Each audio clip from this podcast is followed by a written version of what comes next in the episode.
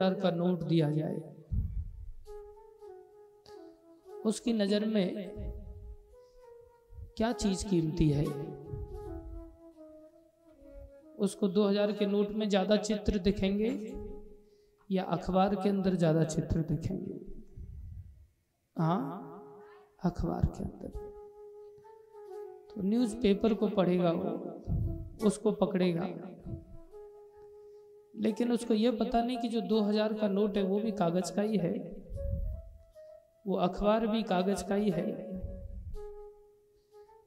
लेकिन उस 2000 के नोट में कितने सारे अखबार के पेपर आ सकते हैं? और वो अखबार लोग सुबह सुबह पढ़ते हैं उसको। और दूसरे दिन उसे कहाँ फेंक देते हैं? कचरे में फेंक देते हैं। एक दिन बाद ही उस अखबार का स्थान कचरे का डब्बा बन जाता है। इसका मतलब वो अखबार वास्तव में तो कचरा ही था। वो एक दिन बाद पता चला कि ये कचरा है। जिस दिन आया, उस दिन तड़प थी। अरे, अखबार नहीं आया आज। आ गया तो बोले, पहले मैं पढ़ूँगा, पहले मैं पढ़ूँगा। और पढ़ते हैं लोग। और बाद में एक दिन बाद पता चलता है, ये तो कचरा है। और कचरे में डाल देते लोग उसको। वही कचरा एक दिन पहले उन्होंने कहा डाला था? अखबार में से उठा के कहा डाला था? कहाँ डाला था? अपने दिमाग में। एक दिन पहले उसे दिमाग में डाला था उसका, जो कचरा था। उसको दिमाग में डाला। और जब दिमाग में डाला तो दिमाग कैसा बन गया? कचरे जैसा। फिर दिमाग में विचार कैसे आने लगे? कचरे वाले। काम कैसे होने लगे? कचरे वाले। जीवन कैसा हो गया? कचरा बन गया। संसार में जो संसारी चर्चाएँ हैं, ये आज पता चले या एक दिन बाद पता चले? या एक साल बाद पता चले या पाँच साल बाद पता चले? ये निश्चित है कि वो सारी बातें कचराई होती हैं। हम लोग जो स्कूल कॉलेजों में पढ़ाई करते हैं, वो सिलेबस भी चार साल, पाँच साल, दस साल बाद बदल जाता है। और पहले वाले सिलेबस की किताबें कहाँ चली जाती हैं? कचरे में चली जाती हैं। लेकिन क्या कभी रामायण को पाँच साल, दस साल, बीस साल, पचास साल बाद ऐसा देखा कि अभी नई रामायण आई है दो हज़ार तेईसवें वर्ष में?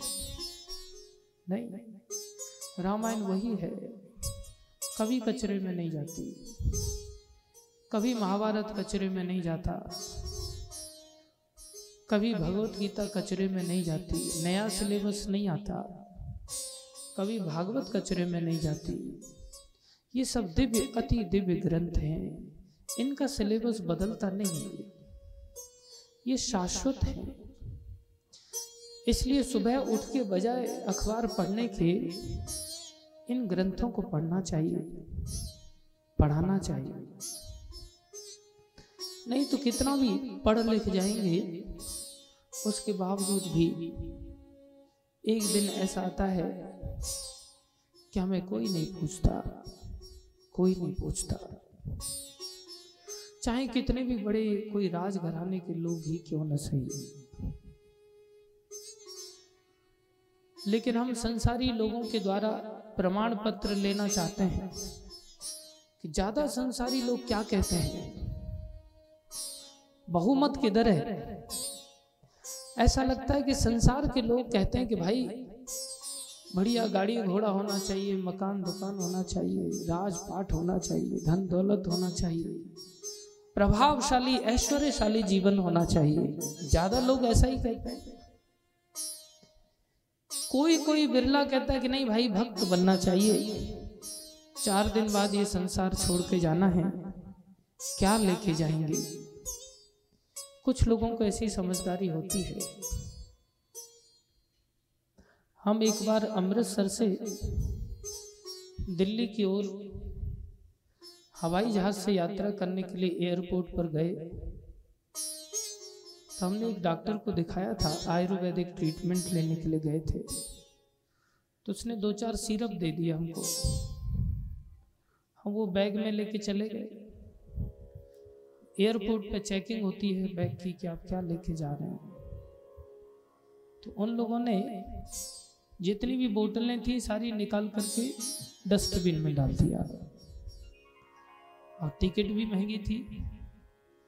छह हज़ार की टिकट थी और दो हज़ार की दवाइयाँ थी।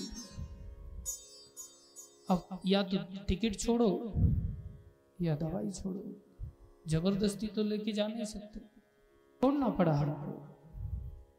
उसके बाद हमेशा के लिए शिक्षा मिला कि कभी हवाई यात्रा जब करनी हो तो कोई औषधि की बोतल लेके नहीं जा सकते, नहीं तो वो निकाल कर फेंक देंगे उसको। तो वही चीज़ इकट्ठा करें ना जो लेके जा सकते हैं। जो लेके जा नहीं सकते, उन चीज़ों को इकट्ठा करने से क्या लाभ? लेकिन जब तक अनुभव नहीं है तो कैसे ऐसा होगा? या कोई दूसरा व्यक्ति बता दे अपने अनुभव की बात तो भी हम संभल सकते हैं। लेकिन प्राय कोई दूसरा बताता है तो हमें इतना आसानी से समझ में नहीं आता। कोई बताए कि भैया बुढ़ापे के बड़े भयानक कष्ट होते हैं। बालपन आता है थोड़े दिन बाद चला जाता है। जवानी आती है थोड़े दिन बाद चली जाती है। बुढ़ापा आता है, वो फिर जाता नहीं है, लेके ही जाता है। वो नहीं जाता। लेकिन किसी को समझाओ, बुढ़ापे के बड़े कष्ट होते हैं, लोगों को नहीं समझ में आता। जब वो खुद बूढ़े होते हैं, और तब एक सीढ़ी भी चढ़ने में, राम, हे भगवान, हे प्रभु, और ऊपर से साथ में लकड़ी भी रहती है तब भी एक सीढ़ी चढ़ने में घंटा लग जाता है। और जिस जवान को एक साथ जो दो दो तीन तीन सीढ़ियाँ लांगता है, या खट खट खट खट नीचे उतर के आ जाता है, उसको समझाओ कि बुढ़ापे में भाई सीढ़ी चढ़ना भी कठिन हो जाता है, उसको कहाँ समझ आएगा? अनुभव से बातें समझ में आती हैं। इसलिए कहा जाता है experience is the best teacher अनुभव सबसे अच्छा शिक्षक है। But we have to pay lot of to that teacher हमें उस टीचर के लिए बहुत कीमत अदा करनी पड़ती है। क्योंकि जब बुढ़ापा आ जाएगा, तब अगर समझ में आएगा तो उपाय क्या कर पाएँगे फिर? उपाय करने का समय नहीं बचेगा। उस समय बहुत देर हो जाएगी। इसलिए हमें बहुमत से नहीं सीखने का प्रयास करना चाहिए। सच्चाई क्या है? क्या सत्य है? उसको समझने का प्रयास करना चाहिए। सच्चाई बदलती नहीं, बाकी असत्य बदलता है। इसी तरह जो सिलेबस संसार में पढ़ाई लिखाई के बदल रहे हैं, इसका मतलब वो बातें सच बातें नहीं पूरी तरह से सच बातें नहीं है, आगे चल के बदल जाएँगे। लेकिन गीता, भागवत, रामायण, ये बातें कैसी हैं? सच हैं। इसलिए ये बातें कभी बदलती नहीं है। चाहे इन बातों को फॉलो करने वाले कम ही लोग सही, लेकिन फ़ायदा वो कम लोग ही उठा के जाएँगे। ये सही बात है। जब शादी होती है तो फेरों के साथ साथ पटाखे फूटते बंदूकें चलाते ये गुब्बारा फूट करके बात सही सिद्ध कर रहा है ये बात सही है। आप मानते हैं इस बात को या बहुमत पर चलने चाहते हैं आप लोग? मानते हैं कि नहीं? कोई नहीं बोलेगा। मानते हैं, अच्छी बात है। तो इतना देर क्यों लगाते हो आप लोग मानने में? जल्दी मान लिया करो। क्या हुआ? एक बालक उसको जानकारी नहीं थी कि मेरे पिता कौन है। पिता की जानकारी लेने के लिए उसने लोगों से पूछना चालू किया। दस हज़ार लोगों से पूछा। और दस हज़ार लोगों ने बताया किसी व्यक्ति को कि ये तुम्हारा पिता है। और फिर वो अपनी माँ के पास गया पूछने के लिए। माँ ने कहा नहीं नहीं ये नहीं तुम्हारा पिता ये है। किसकी बात सत्य होगी? माँ की या दस हज़ार लोगों की? बोलो, माँ की। माँ तो एक है, बहुमत तो दस हज़ार लोगों की ओर है। लेकिन फिर भी इस बात को कहने का हक केवल माँ के पास है, दस हज़ार लोगों के पास नहीं। इसलिए अगर हमें कोई सही बात किसी प्रामाणिक व्यक्ति से पता चलती है, किससे? किसी प्रामाणिक व्यक्ति से पता चलती है तो उसे अवश्य स्वीकार करना चाहिए। ये नहीं सोचना चाहिए कि दस हज़ार लोग क्या कह रहे हैं। सही बात कहने का अधिकार सबको नहीं होता। सही बात कहने का अधिकार उस बात को कहने का प्रमाण रखने वाले व्यक्ति के पास होता है। जैसे कोई विज्ञान का सवाल लेके किसी गणित के टीचर के पास कोई जाए तो गणित का टीचर कह देता है भाई मैं इस विषय में नहीं जानता तुम विज्ञान वाले के पास जाओ। और विज्ञान वाले के पास कोई गणित का सवाल लेके जाए तो बोले गणित वाले के पास जाओ। हम नहीं बोल सकते इसमें लेकिन संसार की समस्या क्या है? जो भगवान सब विषयों के परे हैं उनके बारे में गणित वाला भी बोलने के लिए तैयार बैठा है विज्ञान वाला भी बोलने के लिए तैयार बैठा है चाय की दुकान वाला भी तैयार बैठा मैं बताता हूँ भगवान कौन है भगवान कैसे मिलते इधर आ जाओ मैं बताता हूँ। नाई की दुकान पे भी लोग भगवान के बारे में बोलने के लिए तैयार है। एक पान की दुकान वाला भी बोलने के लिए तैयार है, चाहे उसे गणित तक आता नहीं, फिजिक्स आता नहीं, केमिस्ट्री आता नहीं, कुछ नहीं आता। इसलिए भगवान की बात को बोलने का अधिकार सबको नहीं होता।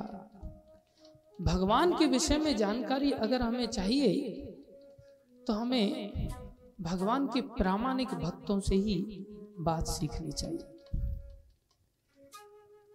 भगवान के बारे में बोलने की हक किसके पास है? जैसे पिता के बारे में जानकारी देने का हक किसके पास है? माँ के पास।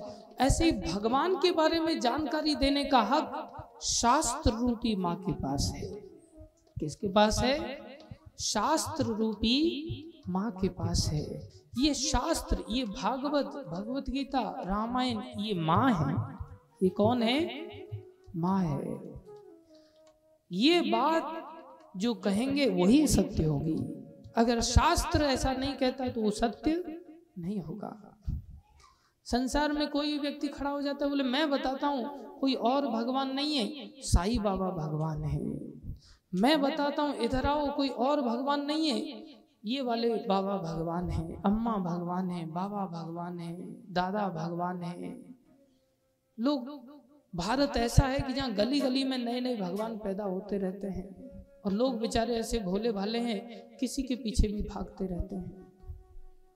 लोगों की ऐसी दशा है भारत में, बिन पैदे के लोटे, इधर से हवाई इधर लुढ़के, उधर से हवाई उधर लुढ़के। गंगा गए गंगा दास और यमुना गए यमुना दास नहीं, ऐसा ऐसा होने से हम कहीं नहीं पहुँच पाएँगे। इसलिए हमें हर बात की जानकारी बहुत अच्छी तरह से होनी चाहिए कि वास्तव में भगवान कौन है? वास्तव में परम भगवान कौन है जिनसे बढ़कर और कोई नहीं। वो कौन है?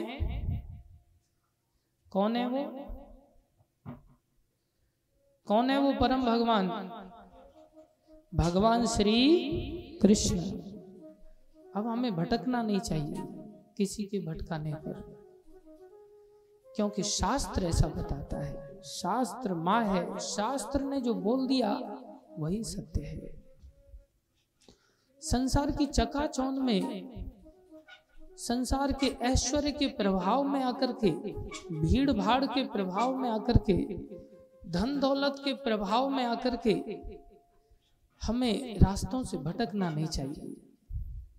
ये नहीं कि कोई क्रिश्चियन धर्म का व्यक्ति आ गया उसने अपने धर्म की बातें समझाना चालू किया। और हम नहीं समझ रहे तो उसने थोड़ा धन का लालच दिया और उस धन के दबाव में आकर के हम अपने धर्म को ही बदलने लग गए। अपनी भक्ति को ही बदलने लग जाते हैं। या बहुत भीड़ भाड़ देखते हैं किसी गुरु के पीछे ओ ये गुरु के तो पाँच करोड़ चेला हैं। चलो चलो इसके जल्दी से शिष्य बन जाते हैं। बन जाते हैं लोग। बाद में देखते हैं गुरु जी जेल में हवा खा रहे होते हैं। ऐसे बहुत गुरु हैं जो जेल में हवा खाते रहते हैं। और उनके पाँच करोड़ चेला उनको बचा नहीं पाते। कैसी विचित्र बात है। इसलिए ऐसे अंधे होकर के हमें नहीं भटकना चाहिए। बहुत गंभीर विषय है। अगर हमें पिता की जानकारी नहीं हुई तो हम अनाथ हो जाएँगे। दर दर भटकेंगे हम दुखी हो जाएँगे।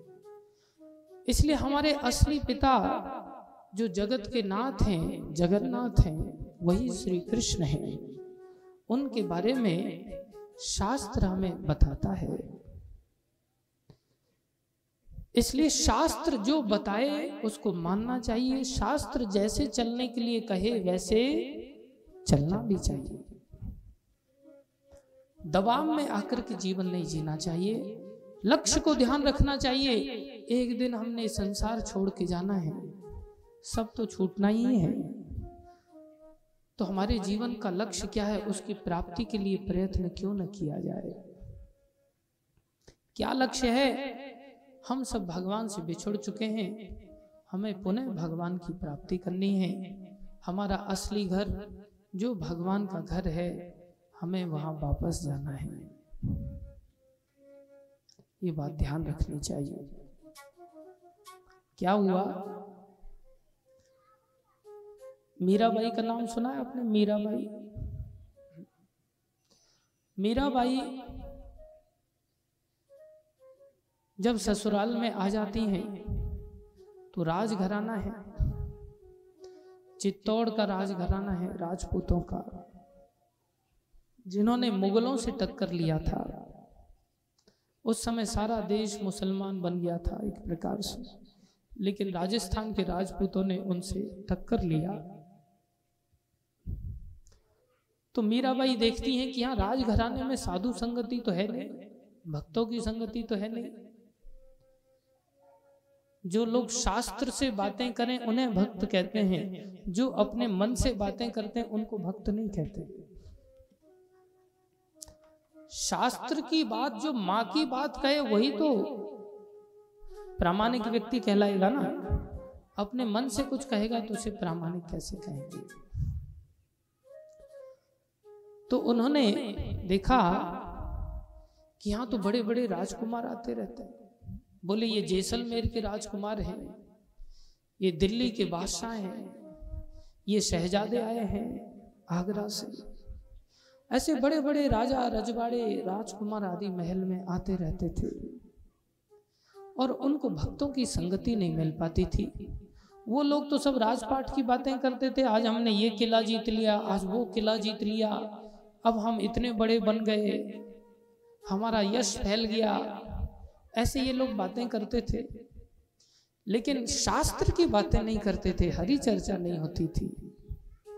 तो मीरा भाई बड़ी दुखी हो गई। राज घराने में दुखी हो गई जहाँ किसी चीज़ का अभाव नहीं है।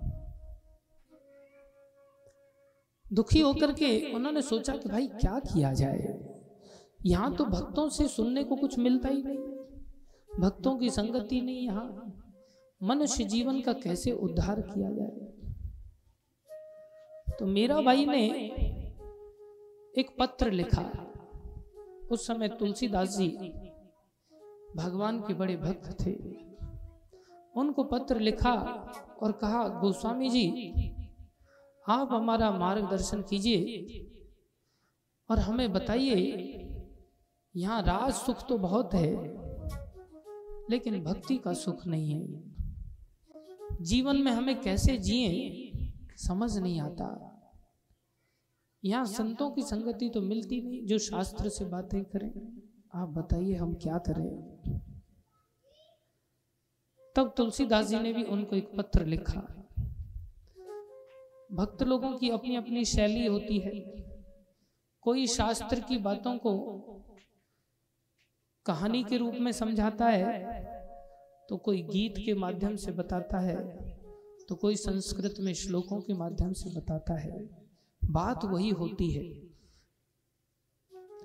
तुलसीदास जी ने एक भजन के माध्यम से लिखा क्या लिखते हैं?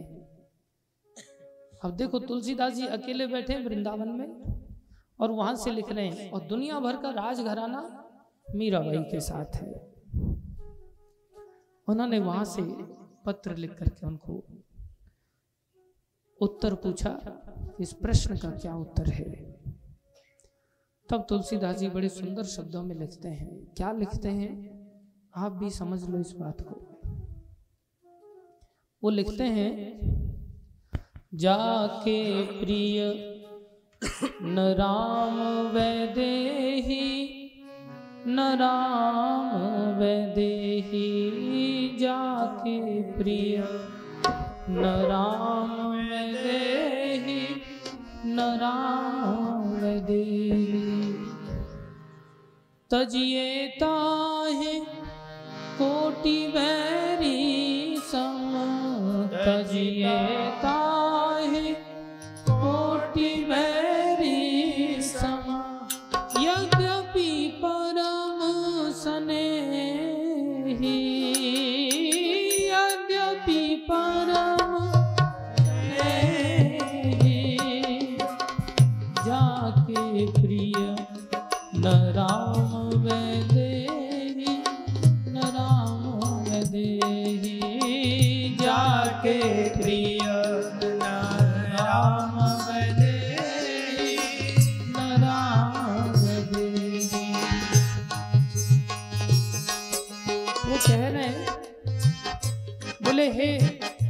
बाई जिसके भगवान राम और विदेह की पुत्री वैदेही जानकी जी प्रिय नहीं है। उसको तजिए ताहे कोटि वैरी सम, करोड़ दुश्मनों के समान उसका त्याग कर दो। क्या कह रहे हैं? जाके प्रिय राम वैदेही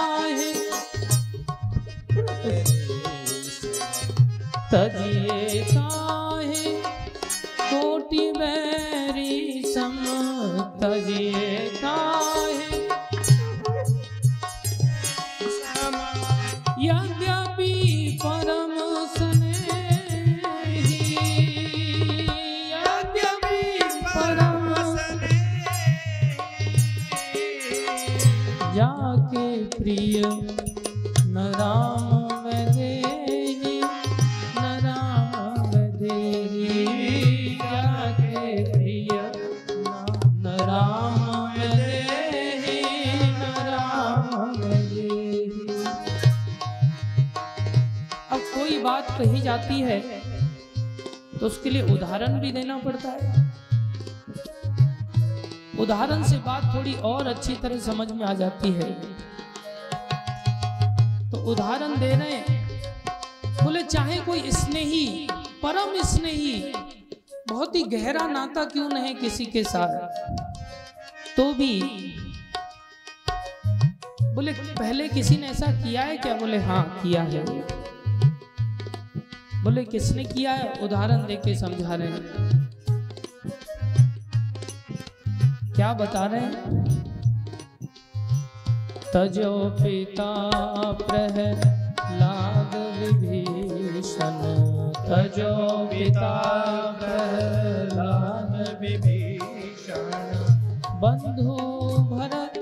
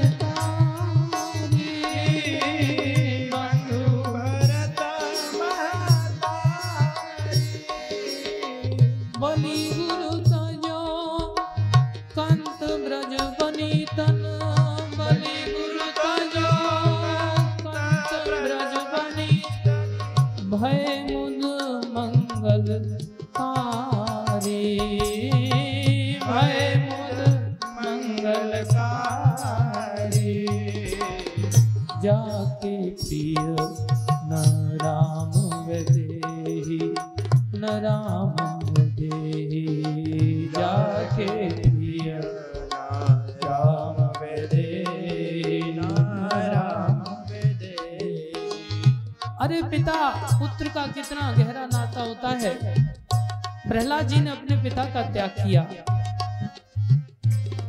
क्योंकि वो भगवान का भक्त नहीं था। विभीषण जी ने अपने भाई रावण का त्याग किया और भरत जी ने अपनी माँ कैकेयी का त्याग कर दिया। गुरु का भी त्याग किया जा सकता है यदि गुरु भगवान से नहीं मिलाने का काम करता। गुरु केवल सोचता है, मेरी गुरु दक्षिणा मिल जाए, बाकी तुम्हें जो करना है सो करो। वो धूर्त गुरु है। गुरु का भी त्याग कर देना चाहिए। ब्रज की गोपियों ने अपना सर्वस्व त्याग कर दिया, अपने पतियों का त्याग किया। भगवान श्री कृष्ण की प्राप्ति के लिए।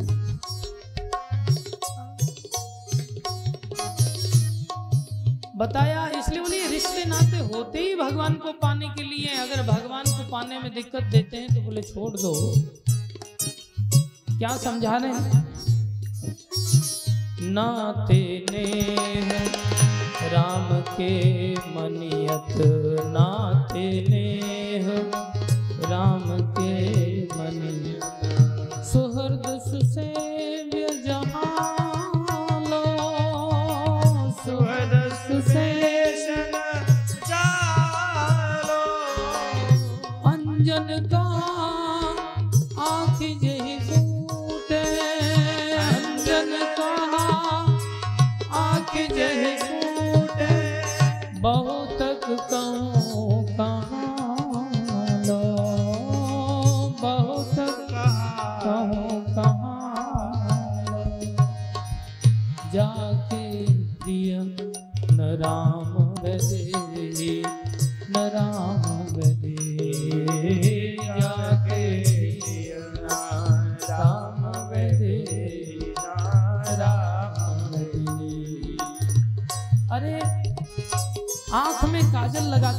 अंजन कहते हैं उसको।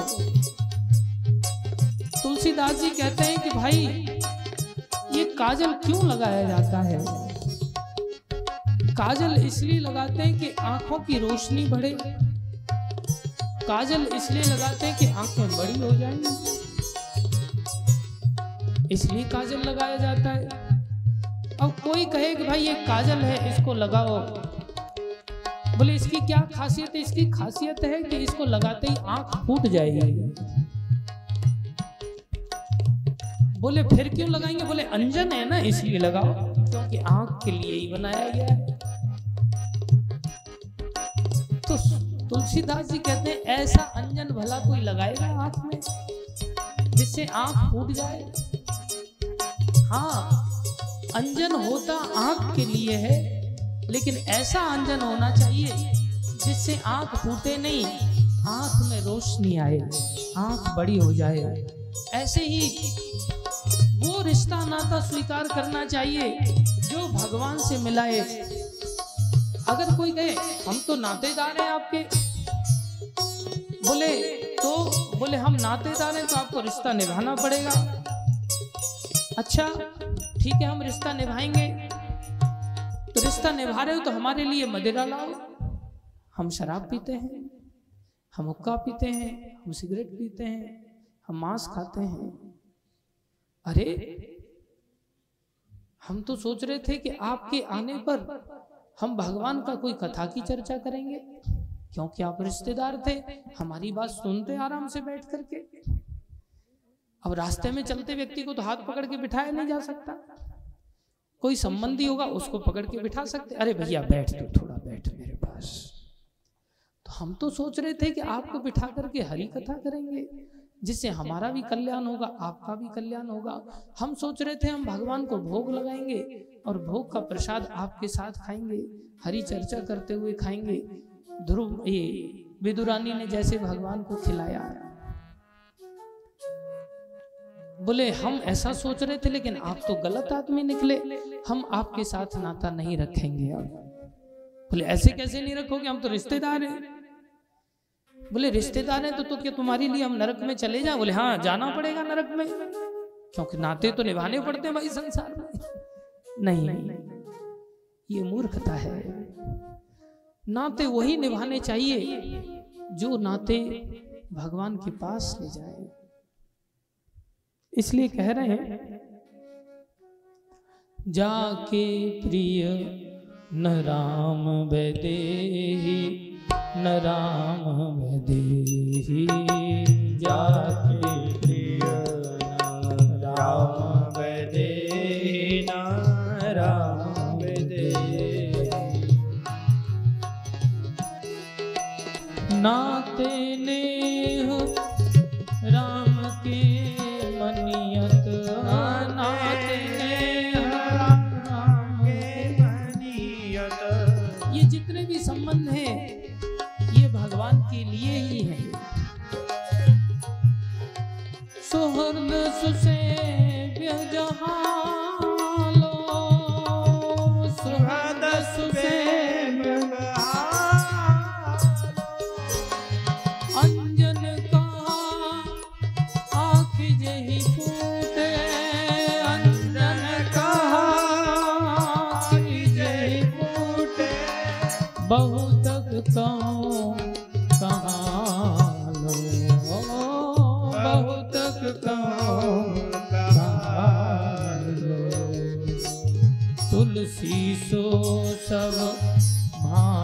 भांति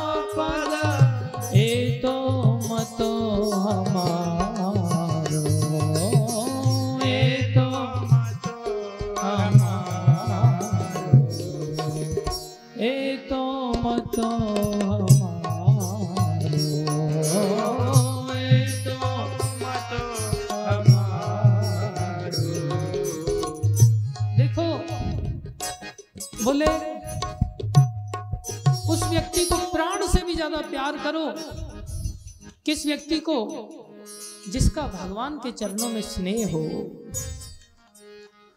तुलसी सो सब भांति परम हित तुलसी सो सब भांति परम हित अगर अपना परम हित करना चाहते हो तो क्या करो? ऐसे व्यक्ति को प्राण से भी ज़्यादा प्यार करो। किसको?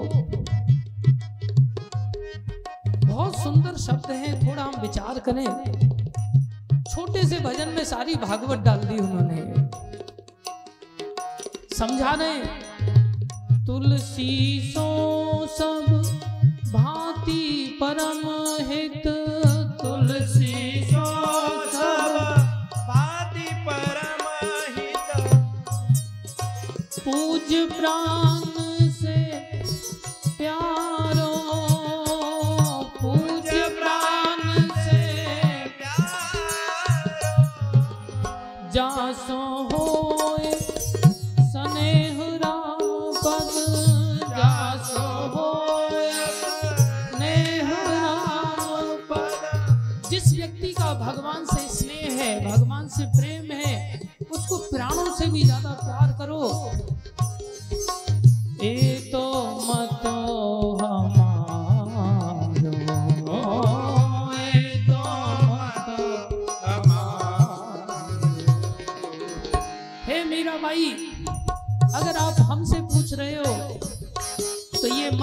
मत है?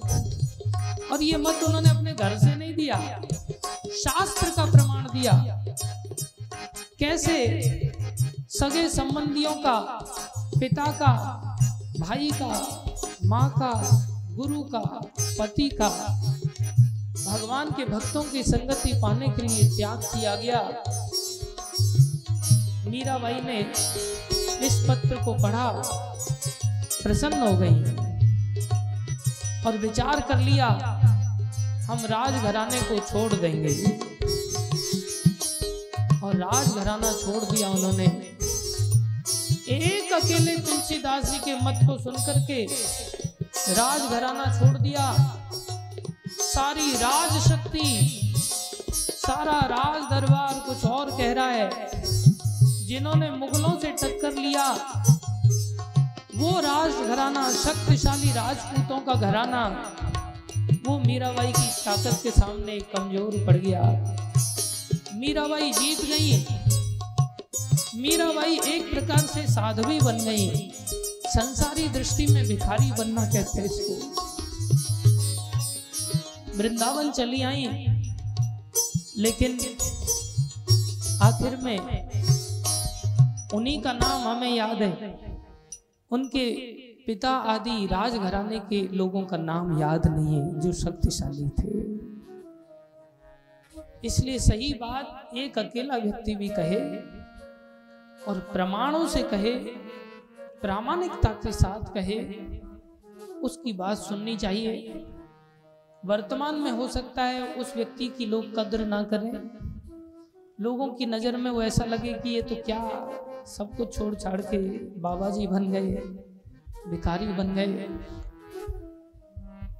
नहीं भी छोड़ोगे तो भी भाई मौत छुड़ा करके लेके चली जाएगी। कचरे का डब्बा है हमारे पास। पेपर इकट्ठे हो जाते हैं, रद्दी बन जाती है तो उस रद्दी को अगर आप नहीं बेचोगे तो सड़ करके खत्म हो जाएगी। उसका एक रुपया भी नहीं आएगा।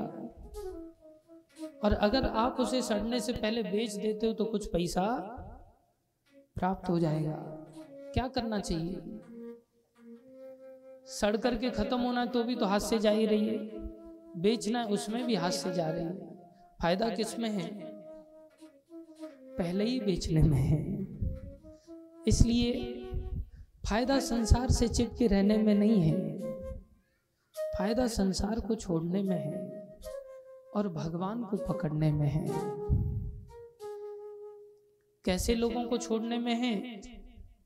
जो लोग भगवान के भक्त नहीं है जो रिश्ते तो हैं लेकिन भक्त नहीं। अगर भक्त हैं तो कोई बात नहीं। भक्त हैं तो उनके साथ रहो, उनकी सेवा करो, उनके साथ हरी चर्चा करो, हरी भक्ति का आनंद लो। माँ, बेटा सब साथ में रह सकते हैं। फिर कोई दिक्कत नहीं। पांडव लोग साथ में रहते थे। रात दिन हरी चर्चा करते थे। सनक सनातन सनत सनंदन चारों भाई एक साथ रहते थे। रहते हैं आज भी। रात दिन हरी चर्चा करते। हैं हाँ। कल हमने कपिल मुनि की कथा सुनाई। कपिल मुनि अपनी माता के पास रहे। माता ने सब विमान का सुख जो देवताओं के लिए भी दुर्लभ सुख था, उस सुख का त्याग कर दिया। और बिंदु सरोवर पर जहाँ करदम ऋषि ने तपस्या किया था, वहीं बैठ करके अपने पुत्र से भक्ति की शिक्षा ग्रहण किया। माता कहने लगी, आप छोड़ने की बात करते हो? ये मन तो ऐसा है कि भाई, ये शरीर जल जाता है लेकिन मन किसी जगह पे अटक जाता है तो उसकी आसक्ति जलती नहीं। प्रसंगम अजरम पाशम, ये अजर पास है संसार का। आदमी मर जाता है, लेकिन आसक्ति का नाश नहीं होता। व्यक्ति वहीं घूम करके आ जाता है फिर से। ऐसा होता है। एक बार एक पत्नी पति से जिद करने लगी, हम ससुराल जाएँगे। हमारे भाई की शादी है। पुराने समय में जंगल के रास्ते होते थे आने जाने के लिए। उन्होंने कहा, ठीक है, तुम जिद कर रहे हो, चले जाओ, लेकिन गहने पहन के मत जाओ, जंगल का रास्ता है। उसने जिद किया, वो गहने पहन के चली गई। माताओं को गहनों से थोड़ा ज़्यादा प्रेम होता है। वो गहने पहन के चली गई। रास्ते में लुटेरे लोगों ने उसको लूट लिया, उसको मार डाला। आधी रात को दरवाज़ा खटखटाया। खोलो खोलो, दरवाज़ा खोलो। आवाज़ आई अंदर से, कौन? हम आपकी पत्नी हैं। दरवाज़ा खोलो। दरवाज़ा खोला गया। देखा एक हड्डियों का ढांचा कंकाल, उस पर गहने लदे हुए हैं। बोला, हमें लूट लिया, हमें मार दिया गया है। आसक्ति गई नहीं, शरीर छूट गया, गहने लदे हुए हैं। पति के पास फिर से कंकाल बन करके आई। आसक्ति नहीं जाती। ये मन का काम ही है ऐसा। कि किसी न किसी में ये जाकर के चिपकता है। मन का काम सोचना है, कहीं ना कहीं जाकर के टिकता है और उसके बारे में सोचता है। आँखों के माध्यम से मन जाता है तो किसी रूप पे जाके टिक जाता है। जीव के माध्यम से मन जाता है तो किसी भोज्य वस्तु पे जाके टिक जाता है। समोसा बहुत बढ़िया है। कान के माध्यम से मन जाता है तो किसी शब्दों पे जाके टिक जाता है। त्वचा के माध्यम से मन जाता है तो जिसको स्पर्श करता है स्पर्श के माध्यम से मन टिक जाता है और फिर वो यादें नष्ट नहीं होती। जो खाते हैं जो देखते हैं जो सुनते हैं जो स्पर्श करते हैं जो सूंघते हैं इसके ऐसे संस्कार पड़ जाते हैं कि मन चिपक जाता है, आसक्त हो जाता है। दुत्कारा जाता है। लोग वेश्यावृत्ति करते हैं। वेश्याएँ उनको दुत्कारती हैं कई बार। फिर भी मन खिंच जाता है। मन का काम है कहीं ना कहीं चिपकना। कपिल भगवान को जो पुत्र है, माता का देवहूति कहती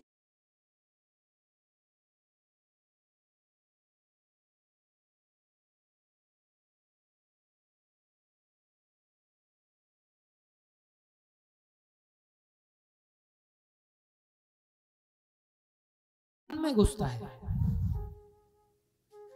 तो फिर छोड़ेगा कोई किसी को कैसे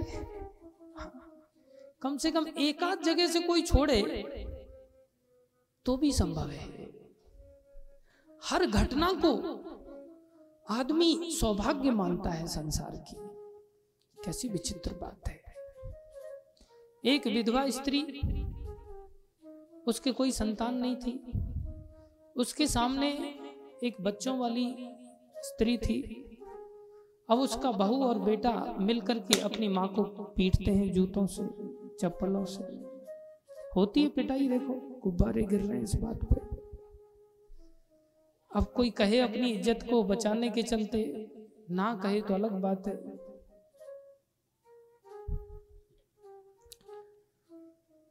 तो वो क्या कहती है? जो विधवा है अच्छा हुआ, मेरे संतान नहीं है। ऐसी संतान से अच्छा नहीं हो। तो जो पिट रही है, वो क्या कह रही है? पता है, उसको गाली देके कह रही है, मैं वो गाली नहीं दूँगा। आप सब समझदार हैं, अनुभवी हैं। उसको कह रही है ऐसे करके, अरे मेरे हैं तो वो मेरे को मार रहे तेरे तो है ही। मेरे को कम से कम चप्पल जूते मारने वाले तो हैं, तेरे पास तो वो भी नहीं मारने वाले। बताओ, आदमी ऐसे संसार को भी गले लगा रहा है, उसको भी सौभाग्य समझ रहा है। कैसे भगवान मिलेंगे? भगवान को पाना बहुत कठिन है। ये ऐसे ही है कि किसी ने छलांग लगाया पानी के अंदर तो पानी को पकड़ने के लिए छलांग लगाया। और इधर पानी ने क्या किया? पानी ने उछाल के बाहर नहीं फेंका। पानी ने भी उसको पकड़ लिया। पानी भी उसे नीचे खींचने लगे। आजा भैया। तो छूटने की बात कहे तो केवल कहने के लिए ही हो जाएगा। ये करने में तो संभव नहीं है ना। ऐसे ही संसार में कोई व्यक्ति जाना चाह रहा है और संसार उसे पाना चाह रहा है। तो छोड़ेगा कोई किसी को कैसे कैसे? छूट पाएगा? कैसे भगवान मिलेंगे? ये बात चार कुमारों ने ब्रह्मा जी से पूछी थी। ब्रह्मा जी के चार सर घूम गए। बोले, बात तो ठीक ठीक कह रहे हैं। कैसे संसार छूटेगा? ये कितनी सत्य बात है। तब हंस भगवान का प्राकट्य हुआ और हंस भगवान ने कहा, ये बात ठीक है कि कोई पानी में अगर छलांग लगाए तो पानी तो उसको अपनी ओर खींचेगा, डूब जाएगा। ऐसी स्थिति में कोई तीसरा व्यक्ति जो बाहर खड़ा है और अगर कोई रस्सा फेंक दे या कोई डंडा पकड़ा दे या वो स्वयं तैरना जानता है और कूद करके उसको हाथ पकड़ करके तैरा करके खींच करके लेके आ जाए, बोले वही एक उपाय है बस और कोई उपाय नहीं। इसी बात को तुलसीदास जी ने कहा कि जिसका प्रेम पहले से ही भगवान से है जो अवतारी पुरुष हैं, कौन है? अवतारी जो भगवान के धाम से आए हैं, हम सब संसार के जीवों को बचाने के लिए। वो इस भक्ति की रस्सी को हमारे लिए फेंकते हैं। और हम चाहें तो उन भक्तों में अपने मन को अटका सकते हैं। मन तो अटकेगा। क्यों न भक्तों से प्रेम किया जाए? क्यों न भक्तों के साथ रहा जाए? क्यों न भक्तों के साथ बातचीत किया जाए? क्यों ना भक्तों के साथ नाता जोड़ा जाए? बस, मीराबाई ने राजघराना छोड़ दिया और वृंदावन आ गई। वृंदावन में आकर के उन्होंने भक्तों के साथ सानिध्य प्राप्त किया। भक्तों को पिता मानती थी। पिता मान करके उनके साथ बैठ करके हरि कथा श्रवण करती थी। बहुत अद्भुत मीराबाई के द्वारा सारे संसार में भक्ति का प्रकाश हुआ। कपिल भगवान माता देवभूति को, क्योंकि कपिल भगवान अवतारी पुरुष क्या स्वयं अवतार है? स्वयं भगवान है।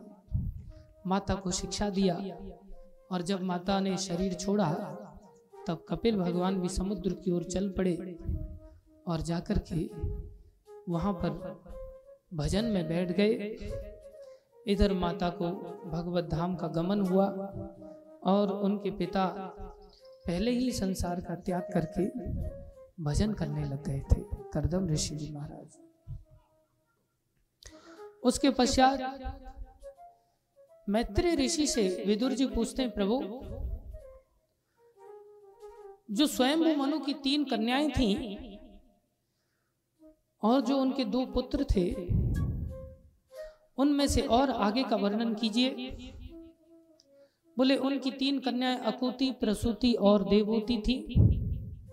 उनमें से अकुति का जो विवाह था, प्रजापति रुचि के साथ हुआ और उनसे यज्ञ भगवान ने अवतार लिया। बोलो, यज्ञ भगवान की, यज्ञ भगवान ने संसार में जीवों को कल्याण का मार्ग दिखाया।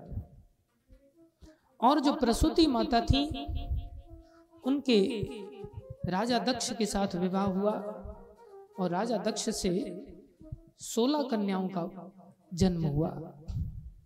उनमें से तेरह कन्याओं का विवाह धर्म के साथ कर दिया गया। एक कन्या का विवाह अग्नि के साथ और एक कन्या पितृश्वरों के साथ और एक कन्या शिवजी के साथ ब्याई गई, जो सती कहलाई माता सती शिवजी के साथ भगवान की चर्चा सुनती रहती थी। शिव जी भगवान राम के परम भक्त हैं। भगवान श्री कृष्ण के भी परम भक्त हैं। कोई अंतर नहीं है। इनमें माता पार्वती पूछती है शिव जी से प्रभु आप किसका भजन करते रहते हैं? बहुत सारे लोग तो आपकी शरण में आते हैं। इस संसार में आप तो प्रभु हैं। बोले, देवी, ये संसार कुछ नहीं है। ये संसार में लोगों का आना, जाना और मेरी शरण में आना, स्तुति करना, ये सब ये बहुत ज़्यादा महत्वपूर्ण बात नहीं संसार सपना है। अंतर इतना है रात्रि का सपना भी हमें बिल्कुल ऐसा लगता है, बिल्कुल घटना घट रही है जैसे। रात को कई बार कोई आदमी देखता है, उसके पीछे सांप भाग रहा है। और वो भाग रहा है, लेकिन भाग नहीं पा रहा और सांप बड़ा तेज़ी से भाग रहा है और उसको चिल्ला रहा है, लेकिन कोई सुन भी नहीं रहा है। होता है ऐसा कि नहीं? और ऐसा लगता है कि अब काटने वाला है और पसीना आता है इतनी देर में, और वास्तव में शरीर पे पसीना आ जाता है। कई बार सपने में शादी में चले जाते हैं, वहाँ रसगुल्ला खा रहे होते हैं और कोई व्यक्ति खटखटा देता है और रसगुल्ला मुँह तक ही जा पाता है, तभी उठा देता अरे यार तुमने क्यों उठा दिया? अभी तो रसगुल्ले का आनंद लेने वाले थे। उठते ही पता चलता, अरे, सब कुछ नहीं था, ऐसे ही सपना था। आँखें खुलते ही जो वास्तविक लग रहा था, बिल्कुल वास्तविक लग रहा था वो एकदम से पता चला, आँखें खुलते ही सब बेकार था। ऐसे हम जो जीवन जीते हैं ना, ये भी वास्तव में सपना है, लेकिन ये आँखें खोल के देखने वाला सपना है। जिस दिन मृत्यु के साथ हमारी आँखें बंद हो जाएँगी, उस दिन पता चलेगा, अरे, कुछ नहीं। सब सपना था। कहाँ गंगापुर की तलैया कहाँ बनारस, कहाँ विंध्याचल, ये सब कुछ नहीं था। ऐसे ही भटकते रह गए हम लोग। ये सपना ऐसा है जो आँख बंद होने पर टूटता है और रात्रि का सपना ऐसा है जो आँख खुलने पर टूटता है। ये सपना टूटेगा ज़रूर। उमा कहूँ तो है अनुभव अपना, उमा कहूँ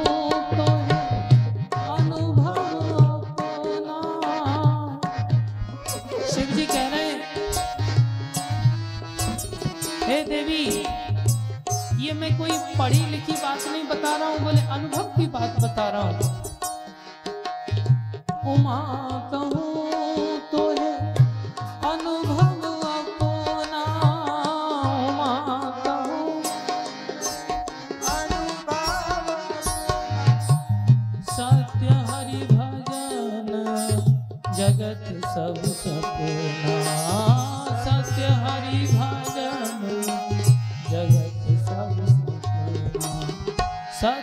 हरि भजन जगत सब सपना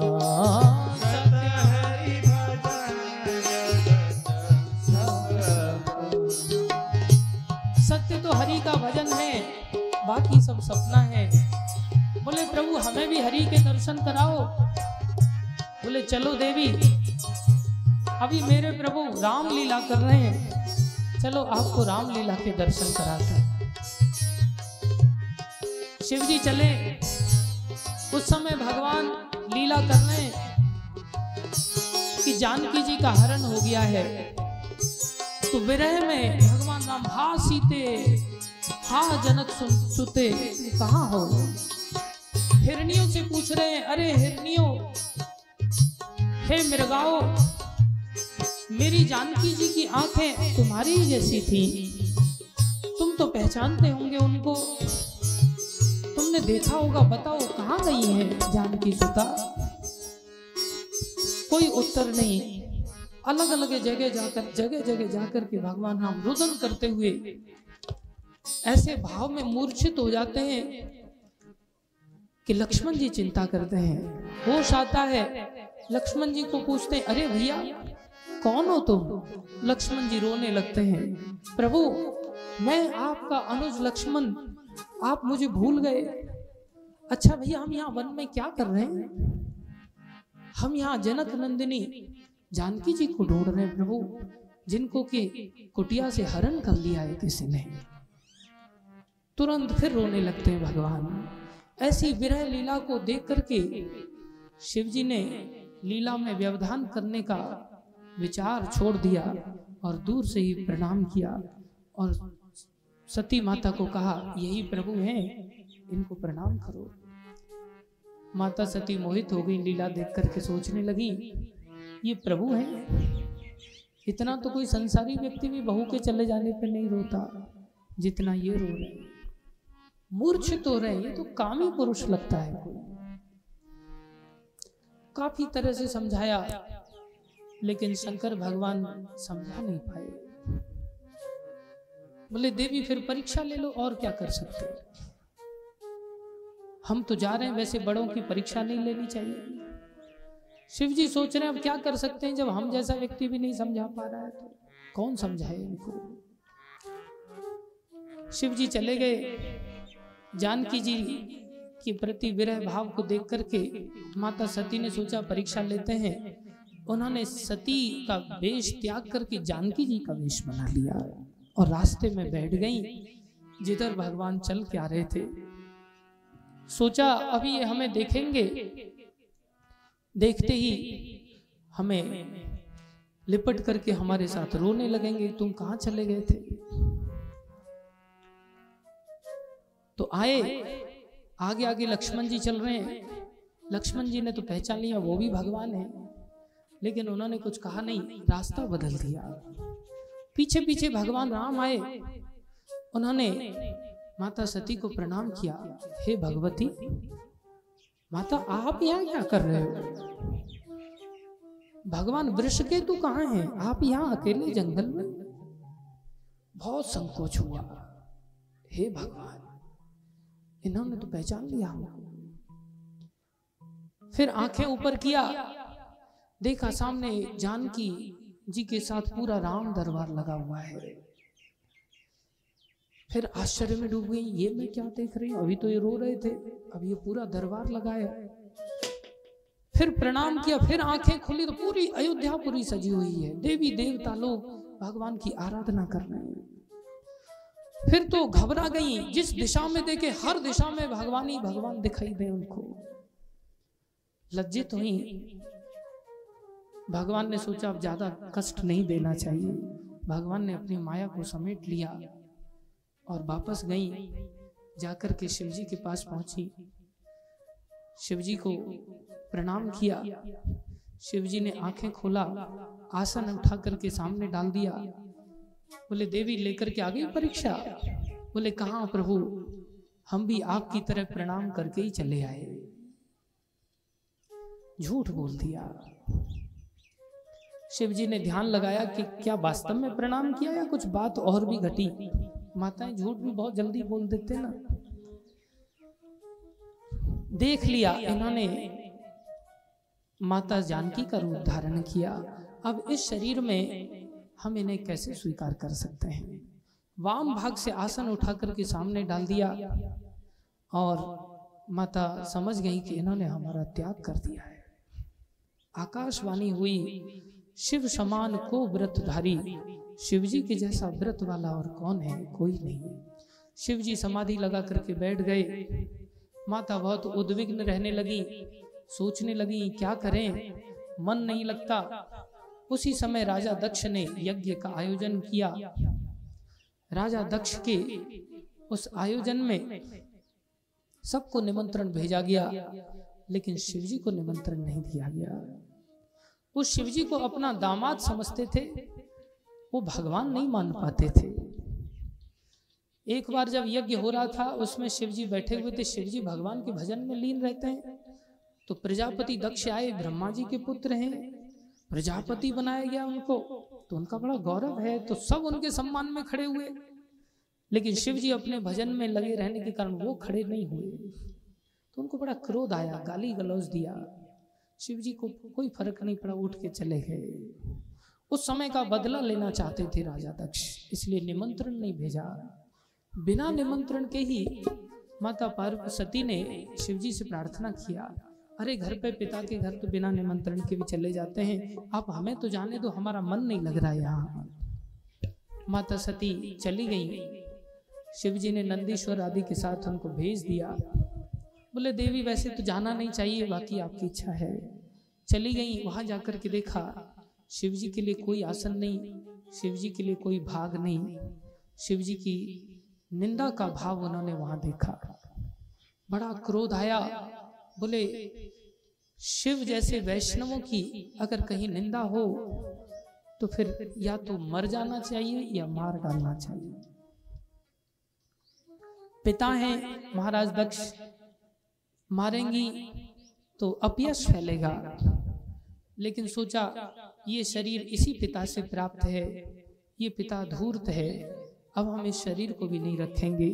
उन्होंने अंदर यज्ञ आहुति, जो यज्ञ कुंड बना था, उसी में छलांग लगा करके अपने उस देह का अंत कर दिया। नारद जी ने सूचना दिया, शिव जी ने अपने मस्तक से एक जटा निकाला, धरती पर मारा और वहाँ से वीरभद्र नाम के एक बलशाली अंश को पैदा करके कहा जाकर के रुद्र का यज्ञ नष्ट कर दो। इधर यज्ञ चालू हो रहा था अचानक से देखा आकाश में भयानक अंधकार धूल छाती आ रही एक दिशा से। सब लोग आपस में चर्चा करने लगी ये धूल कौन सी है भाई? बोले धूल कोई और नहीं है शिव जी का ही प्रताप है। आकर के शिव जी के दूतों ने वीरभद्र के साथ में जितने भी गण थे, सब लोगों ने जो जो देवता लोग शिव जी के उपहास में गलतियाँ कर रहे थे, आराम से समर्थन कर रहे थे, कुछ दाढ़ी पे हाथ घुमा रहे थे, कुछ दांत दिखा रहे थे, कुछ बालों में हाथ घुमा रहे थे, आकर के शिव जी के गणों ने किसी की दाढ़ी उखाड़ दिया, किसी के दांत तोड़ दिए, किसी की आँखें निकाल लिया, किसी के बाल उखाड़ लिए, किसी के हाथ पैर तोड़ दिए। और राजा दक्ष का तो मस्तक ही अलग कर दिया। इस प्रकार से राजा दक्ष का वो जो यज्ञ था, वो भंग हुआ और सभी देवता लोग भयभीत होकर के घबरा करके ब्रह्मा जी के पास गए। ब्रह्मा जी सबको लेकर के शिव जी के पास गए। शिव जी की स्तुति हुई। शिव जी ने कहा, मैं तो भूल गया था वो सब घटनाएँ। चलो अब सृष्टि के लिए राजा दक्ष का जीवित होना ज़रूरी है तो हम जीवित कर देते हैं। राजा दक्ष के सर पर बकरे का सर लगाया गया और राजा दक्ष शिव जी से क्षमा मांगते हैं और सृष्टि का प्रकरण आगे बढ़ता है। उसी प्रसंग में ये सभी प्रसंग सुनकर के विदुर जी ने मैत्री ऋषि से चरण पकड़ करके आशीर्वाद ग्रहण किया, धन्यवाद कहा।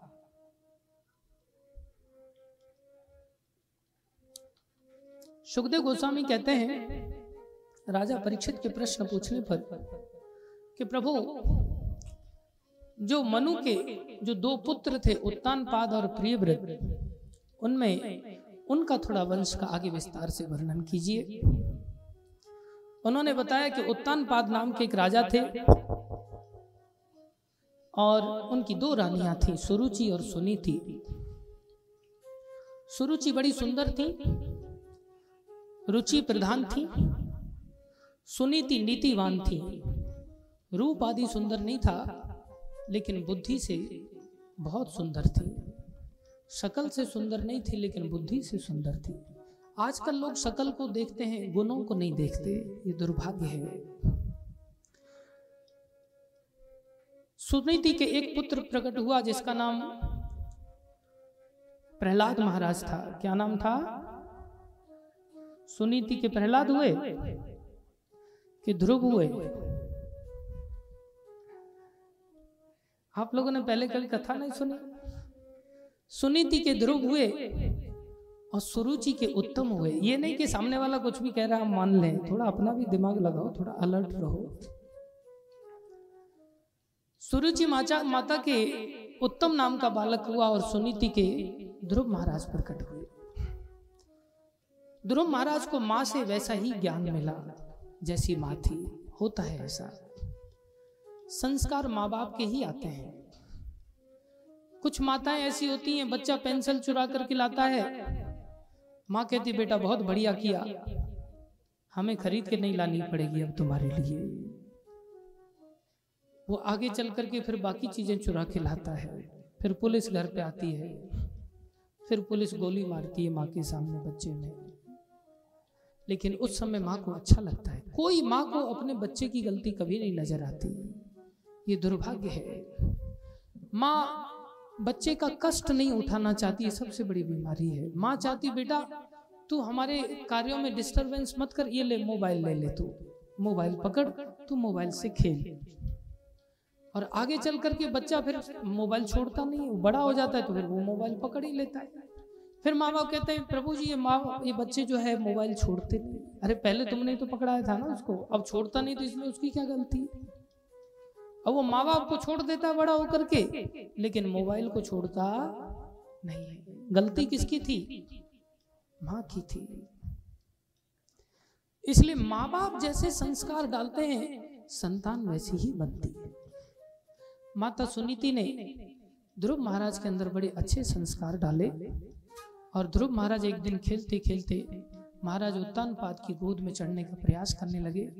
उनको भी अच्छा लग रहा था, क्योंकि बड़े तेजस्वी बालक थे ध्रुव महाराज। उत्तम भी खेल रहे थे वहाँ, ध्रुव महाराज भी चढ़ने लगे। जैसे ही चढ़ने लगे, वहाँ पास में ही सुरुचि बैठी हुई थी। सुरुचि एकदम से क्रोध में भर करके दौड़ करके चली आई और उन्होंने हाथ में चल नीचे उतर तो फटाफट, नीचे ही उतार दिया उसको। गोद में बैठना चाहता है, एक थप्पड़ लगाया। तुम्हारे ऐसे भाग्य नहीं है। मेरी कोख से तुमने जन्म नहीं लिया। तुम अभागे हो। अगर तुम गोद में ही बैठना चाहते हो और राज्य पाना चाहते हो, राज्य के उत्तराधिकारी अपने आप को मानते क्योंकि उन, वो तो उसी नज़र से देख रहे हैं ना।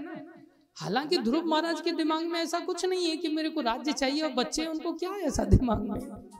लेकिन जो बड़े लोग होते हैं ना उनके दिमाग में कीड़ा पहले से घूमता रहता है। वो सोचते हैं ये दो भाइयों के बीच में जो बड़ा भाई है, ये पचास साल का तो हो गया है। अभी तक इसकी कोई संतान नहीं हुई, इसकी संपत्ति भी हमें ही मिल जाएगी।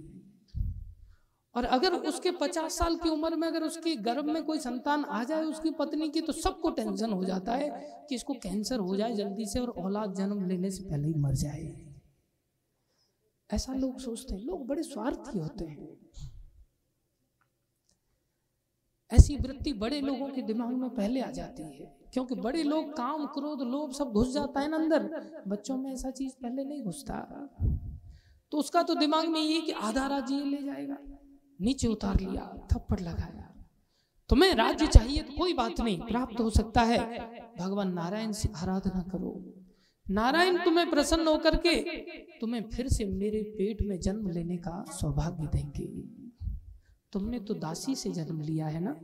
उनको दासी की तरह समझा जाता था। ऐसा तुम नारायण की आराधना करो, अगला जन्म मेरे पेट से लो, मेरी कोख से लो, तब जाकर के तुम्हें आधा राज्य मिलेगा। ध्रुव क्षत्रिय बालक थे, खून का घूंट पी करके होठ फड़फड़ाते हुए जैसे सर्प को आघात पहुँच जाता है तो सर्प क्रोध में फन को फैला लेता है। ऐसे ही वो क्रोध में फड़फड़ाते हुए माँ के पास पहुँचे। माँ को कुछ कह नहीं पा रहे, रुदन कर रहे। लेकिन दास दासियों ने माता सुनीति को सारा वृत्तांत तो बता दिया। माता सुनीति कहने लगी, अरे, धिक्कार है तुम्हारी बुद्धि को। पुत्र पुत्र ध्रुव, अरे, ये तो कूड़ा करकट है राजपाट। तुम राज्य की लालसा को लेकर के क्रोध कर रहे हो। अरे, तुम्हारे पिता के जो पिता स्वयं मनु हैं उनको भी तो भगवान ने राजपाट दिया, लेकिन उन्होंने उस राजपाट में कोई रुचि नहीं दिखाई। उन्होंने भगवान का भजन किया। भगवान से बढ़कर और क्या वस्तु है? ये राजपाट कुछ नहीं, ये तो बंधन का कारण है। तुम अपने हृदय से इस बात को निकाल दो। और तुम्हारी माता के प्रति, जो सौतेली माता है, उसके प्रति कोई कुभाव नहीं रखना। लेकिन उन्होंने जो एक बात कही है कि भगवान का भजन करना चाहिए, ये अच्छी बात है, भजन करना चाहिए। तुम्हें ऐसे दुखी होने की ज़रूरत नहीं है। लेकिन वो क्षत्रिय बालक थे। बोले, माता, मुझे भजन करना क्या? भगवान इच्छा पूर्ति नहीं नहीं, वही तो इच्छा पूर्ति करते हैं। और कौन कर सकता है? वही तो सारी इच्छाओं की पूर्ति करते हैं। तो मुझे भगवान कहाँ मिलेंगे? बेटा, जाओ। सुना है, जंगल में भगवान मिलते हैं। पाँच साल का बालक। देखो, पाँच साल के बच्चे को माता सुनीति ने ऐसे संस्कार दिए कि उनके हृदय में डर नहीं था जंगल में जाने को लेकर के। बोले, हमें भगवान ही चाहिए अभी। अब हम भगवान से ही बातें करेंगे। चल पड़े, घर छोड़ दिया। रास्ते में सप्त ऋषियों के दर्शन हुए। सप्त ऋषियों ने कहा, चिंता मत करो बालक, तुम्हारा मनोरथ सफल सफल होगा। आगे बढ़ो। जल्दी ही तुम्हें भगवान के शुद्ध भक्त नारद जी के दर्शन होंगे। आगे बढ़े। वास्तव में नारद जी प्रकट हो गए। नारद जी बोले, अरे, इतना सा बालक कहाँ जा रहे हो बच्चा तुम? बोले, मैं कहाँ जा रहा हूँ, कहाँ नहीं जा रहा हूँ? ऐसा आपको उत्तर देने की ज़रूरत नहीं समझता, क्योंकि आप त्रिकालज्ञ हैं। आप भगवान के परम भक्त हैं। आप क्या जानते नहीं है कि मैं कहाँ से आया, कहाँ जा रहा हूँ, क्यों जा रहा हूँ? मेरे मन में क्या चल रहा है? आप मेरे मुँह से क्यों बुलवाना चाहते हैं? बोले मैं जानता हूँ तुम ठीक कह रहे हो।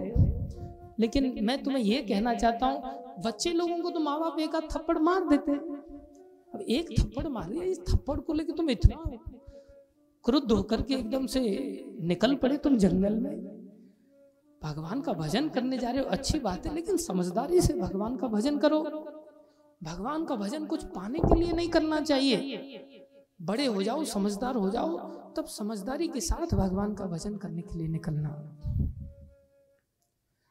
वापस लौटाना चाह रहे हैं। बोले, आप मेरे मनोरथ में अगर सहायता कर सकते तो अच्छी बात है, नहीं तो आप साइड हट जाइए। बोले, पुत्र, तुम बड़े निष्ठावान हो। तुम्हारी निष्ठा बड़ी पक्की है। हम तुम्हें मंत्र देंगे। आप इस मंत्र को जपो। और यहाँ गंगा किनारे बिठूर जो कानपुर के पास जगह है वहाँ उनकी राजधानी थी। बोले यहाँ से तुम आराधना करके इतना जल्दी सिद्धि प्राप्त नहीं कर सकते। तुम वृंदावन मथुरा चले जाओ ब्रज में चले जाओ यमुना किनारे चले जाओ। नारद जी जानते ही छोटा सा बालक है। कितना आराधना करनी पड़ती है भगवान को पाने के लिए तो इसको कुछ ऐसा उपाय बताना पड़ेगा कि जल्दी से भगवान मिल जाए। नारद जी का द्वादश अक्षर मंत्र प्राप्त किया। ओम नमो भगवते वासुदेवाय। इस मंत्र को लेकर के ध्रुव महाराज चलते चले गए। रास्ते में हिंसक जानवर आदि मिले। सिंह आदि, अजगर आदि, कोई कुछ नहीं कहता। सब जानते हैं, अरे, ये तो भगवान को पाने के लिए सच्ची इच्छा से जा रहा है। इसका हम कुछ नहीं बिगाड़ सकते। इसका तो भगवान रक्षक है। पहुँचे। उधर वैकुंठनाथ भगवान उनसे भी कुछ छुपा नहीं है। अब नारद जी वापस गए और इधर ध्रुव महाराज मथुरा में मधुबन में पहुँच गए। बोले, मधुबन वो जगह है जहाँ भगवान श्री कृष्ण सदा विराजते हैं और भगवान को वो स्थान बड़ा प्रिय है। रोज भगवान वहाँ गाय चराने के लिए जाते हैं।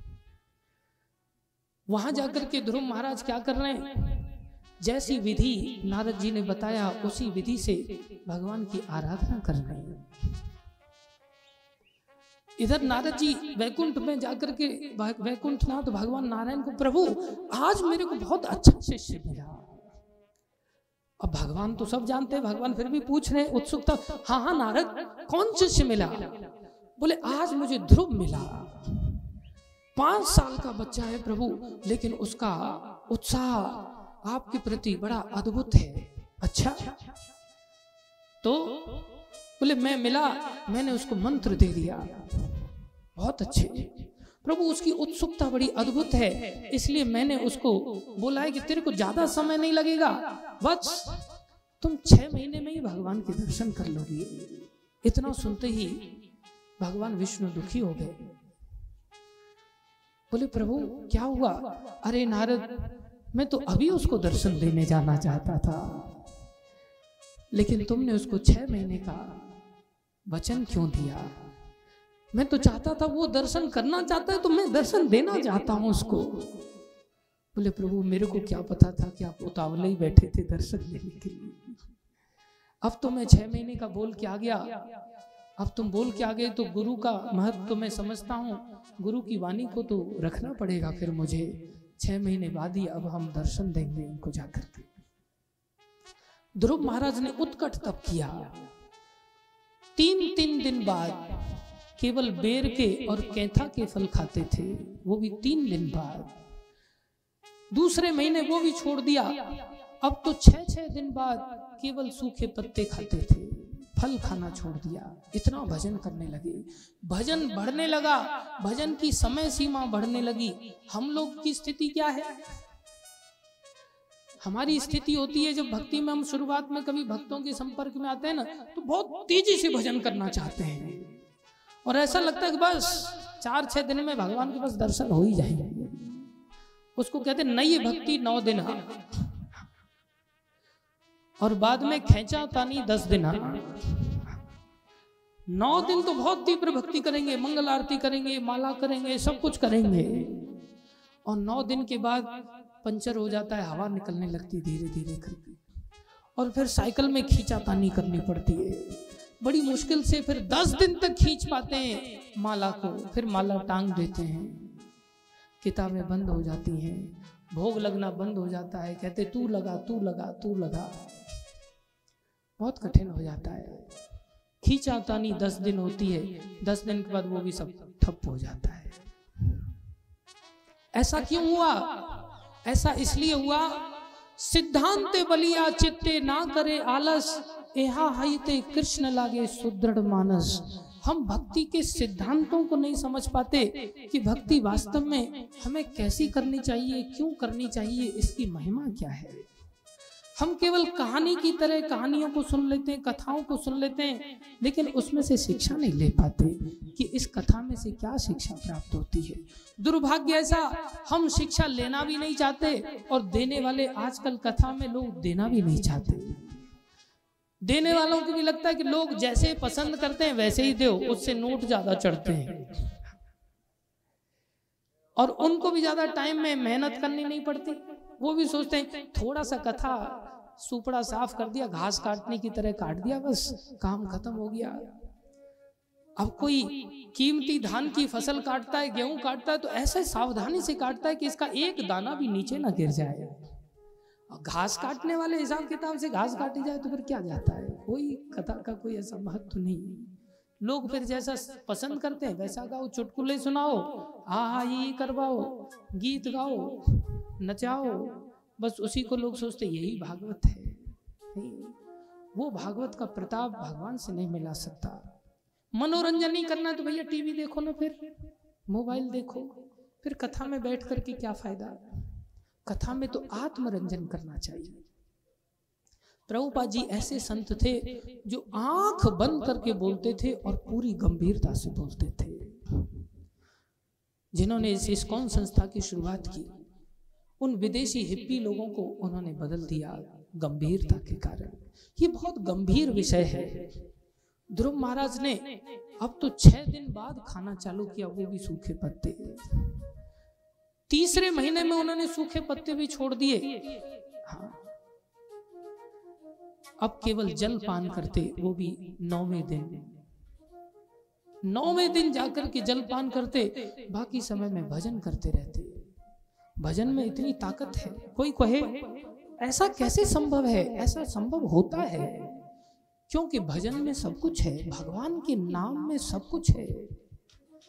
भगवान के नाम जपने वाले व्यक्ति को कोई चीज़ नहीं सताएगी। ब्रज में कहावत है हमारे, ब्रजवासी कहते हैं, भजन करें जा गाड़े, ना भूख लगे ना जाड़े। गाढ़ा भजन हो अच्छा भजन हो तो ना भूख सताएगी, न ठंडी सताएगी। ध्रुव महाराज ने जलपान भी छोड़ दिया। चौथे महीने केवल बारहवें दिन सांस लेते थे बस। बारहवें दिन एक बार सांस लेना बस। और पाँचवें महीने वो सांस लेना भी बंद कर दिया।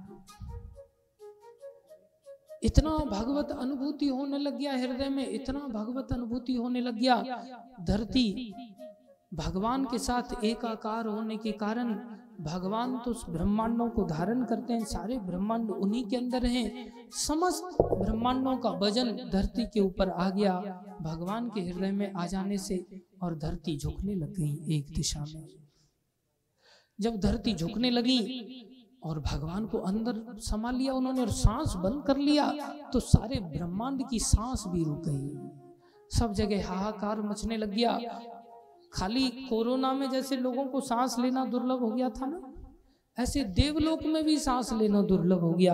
देवता लोग भागे भागे गए और भगवान ब्रह्मा जी से निवेदन करने लगे। ब्रह्मा जी को लेकर के भगवान विष्णु से निवेदन किया, प्रभु, ये क्या लीला है? सांस हम क्यों नहीं ले पा रहे हैं संसार में? भगवान समझ गए, ये ध्रुव की तपस्या का कारण है। बोले, हम स्वयं चलेंगे। बोले, आप दे क्यों नहीं देते? ध्रुव को जल्दी से कोई वरदान, वो क्या चाहता है? क्यों तपस्या कर रहा है? बोले, अभी चलते हैं, हम खुद ही ध्रुव के पास जाएँगे। देखो, ऐसे भक्त ध्रुव महाराज, जिनके दर्शन करने के लिए स्वयं भगवान आ रहे हैं। भगवान आए, भगवान बाहर आकर के ध्रुव के दर्शन कर रहे हैं लेकिन ध्रुव की आँखें बंद हैं, क्योंकि ध्रुव हृदय में भगवान के दर्शन कर ध्रुव की आँखें खुलती नहीं, तपस्या भंग नहीं होती। भगवान सोच रहे हैं, जब तक अंदर देखेंगे, तब तक तो ये बाहर आँखें खोलेंगे ही नहीं। अंदर का रूप भगवान ने एकदम से खींच लिया। जैसे मछली तड़पने लगती है, पानी से बाहर आते ही एकदम से ध्रुव महाराज विकल हो गए। एकदम से तड़फड़ा करके आँखें खोला। आँखें खोल करके सोचते ही कहाँ गए भगवान आँखें खोला देखा सामने पीताम्बर वेश धारण करके सामने भगवान खड़े हैं। बोलो नारायण भगवान की बोलो भक्त और भगवान की। तुरंत सामने देख करके फिर मन में सोच रहे ये अंदर वाले ही हैं या बाहर कोई ठग आ गया है कोई बहुरूपी आ गया है? अंदर वाला ही बाहर आ गया है या बाहर कोई दूसरा है? आँख बंद करके अंदर देखना चाहते, लेकिन अंदर कुछ दिखाई नहीं देता। और फिर फड़फड़ा करके बाहर आँखें खोलते देखते हाँ बाहर तो वही प्रभु हैं। फिर ऊपर से नीचे तक अच्छी तरह से देखते हाँ ये तो वही प्रभु हैं। डंडे की तरह एकदम से गिर जाते हैं भगवान के चरणों में। दंडवत प्रणाम करते हैं, दोनों चरणों को पकड़ लेते हैं। दोनों चरणों को पकड़ करके चूमने लगते हैं। रुदन करते हैं, आँखों से अश्रुपात होता है, एकदम से खड़े हो जाते हैं, कुछ आता जाता तो है नहीं, पाँच साल के बच्चे हैं। पाँच साल के बच्चे को इतना पता है कि मेरी माँ मेरे को प्यार कैसे करती थी। इसलिए माँ बच्चे का कभी माथा चूमती है, कभी हाथ पकड़ के चूमती, कभी गाल चूमती। ऐसे भगवान का अब माथे तक तो पहुँच नहीं पा रहे हाथ लटके हुए भगवान के, उन हाथों को ही पकड़ करके, टांगों को ही पकड़ करके ध्रुव जी लिपट जाते हैं। और लिपट करके भगवान के अंगों को बार बार चूमने लगते हैं। ऐसा लगता है कि भगवान को चूम करके बिल्कुल पी जाएँगे। इतना भगवान सुंदर है और ध्रुव महाराज को इतने अच्छे लग रहे हैं। इधर कुछ कहना भी चाहते हैं कि मैं भगवान की स्तुति करूँ कुछ श्लोक बोलूँ कुछ भगवान का गुणगान करूँ। लेकिन आता जाता कुछ नहीं है। पाँच साल के बालक है किसी स्कूल वगैरह में गए नहीं थे। कुछ सीख नहीं पाए। भगवान अंतर्यामी, भगवान समझ गए। भगवान ने तुरंत अपना दिव्य शंख उनके गाल से छुआया, क्योंकि भगवान भी जानते कि माँ भी इनके गालों के साथ खेलती होंगी। तो भगवान ने प्यार करते हुए अपना शंख उनके गाल से छुआ, जैसे ही छुआ, सारी इंद्रियों में एकदम से बिजली की तरह प्रकाश दौड़ गया। सारी इंद्रियाँ एकदम दिव्य बन गई, भगवतमयी इंद्रियाँ बन गई। और उन भगवतमयी इंद्रियों से भगवान का अद्भुत गुणगान होने लग गया। ध्रुव महाराज घबराने लग गए। ध्रुव महाराज ने कस के भगवान को पकड़ा हुआ है। वो जान रहे ये ज़्यादा देर मेरे पास रहेंगे नहीं, चले जाएँगे। अब पछता रहे दुखी हो रहे हैं। मैं राज्य की कामना लेकर के राजा बनने की कामना से आया था और ये कामना पूरी किए बिना मानेंगे नहीं। सत्य संकल्प है। ज्ञान हो गया ना। ये सत्य संकल्प में राज्य देंगे लेकिन मेरे फूटे भाग्य। मणि को छोड़ करके अब मेरे को कांच लेना पड़ेगा। और ये चले जाएँगे मुझे छोड़ करके। स्तुति करने लगे और वरदान मांगने के लिए इच्छुक हुए। बोले प्रभु मैं आपसे कुछ नहीं चाहता। बोले हम तो तुम्हें राज्य देंगे। तुम्हारी कामना हम जानते हैं तुम किस लिए आए थे? नहीं तो हमारा तो नाम खराब हो जाएगा जनता में। कि लोगों को ये पागल बना करके अपना भक्त बना लेते हैं और लेते देते कुछ है नहीं। इसलिए हम तो देंगे भाई अपने नाम की सबको चिंता होती है। इसलिए हम तो तुम्हें वरदान देंगे। तुम छत्तीस हज़ार वर्ष तक संसार का शासन करोगे। बड़े दुखी हुए संसार का एक छत्र राज पा करके। बहुत दुखी हुए बोले प्रभु एक और वरदान दे दीजिए। बोले क्या? बोले आपके भक्त जो नारद मुनि है उनका मुझे सानिध्य प्रदान कर दीजिए। भगवान ने वरदान में आशीर्वाद दिया तथास्तु पुत्र। बोले नारद जी जैसे भक्तों का अगर सानिध्य मिलता रहेगा तो फिर हमें आपकी भी आवश्यकता नहीं है। भक्त बड़ी चीज़ है और नारद जी से वरदान उनको आगे चल करके मिला। उनको ही नहीं मिला उनके पूरे वंश को मिला। और ध्रुव महाराज ने छत्तीस हज़ार वर्ष तक शासन किया और उसके पश्चात विमान आया वैकुंठ से। और ध्रुव महाराज ने विमान की परिक्रमा लगाया। समस्त ऋषि मुनियों को प्रणाम किया। ये नहीं कि अब तो हमारे लिए विमान आ गया, अब हम, हमसे बड़ा कौन है अब? नहीं, भक्त बड़ा विनम्र होता है। अहंकार नहीं करता वो, सबको प्रणाम किया। नमस्कार करके चढ़ने लगे। उसी समय काल आ गया। काल कहता है, हे ध्रुव महाराज, ये जो सृष्टि है, इसका विधान भगवान ने बनाया है। इसमें से प्रत्येक जीव जब जाता है तो उसको मेरा आश्रय लेना होता है। मेरे माध्यम से जाता है। उसको शरीर छोड़ना होता है। उसको काल ग्रहण करता है। लेकिन आप भगवान के भक्त हैं इसलिए मैं आपके सर पे तो सवार हो नहीं सकता। काल तो खोपड़ी पे सवार होता है ना। लेकिन आप मेरे सर पे पैर रख करके मुझे विमान में चढ़ने के लिए सीढ़ी बना करके चढ़ जाइए जिससे कि भगवान का विधान भी रह जाएगा और आपको मैं सहायता भी कर दूँगा विमान में चढ़ने के लिए। जब ध्रुव महाराज चढ़ने लगे काल का सर पे पैर रखा और पैर रख करके ध्रुव महाराज अंदर प्रवेश कर गए विमान स्वर्ग लोग आदि से होता हुआ आगे बढ़ा। याद रखो भगवान का भक्त काल को जीत लेता है। भक्ति सबसे बड़ी बात है। जो घट अंतर हरि सुमिर ताको काल रूठ कहा करी है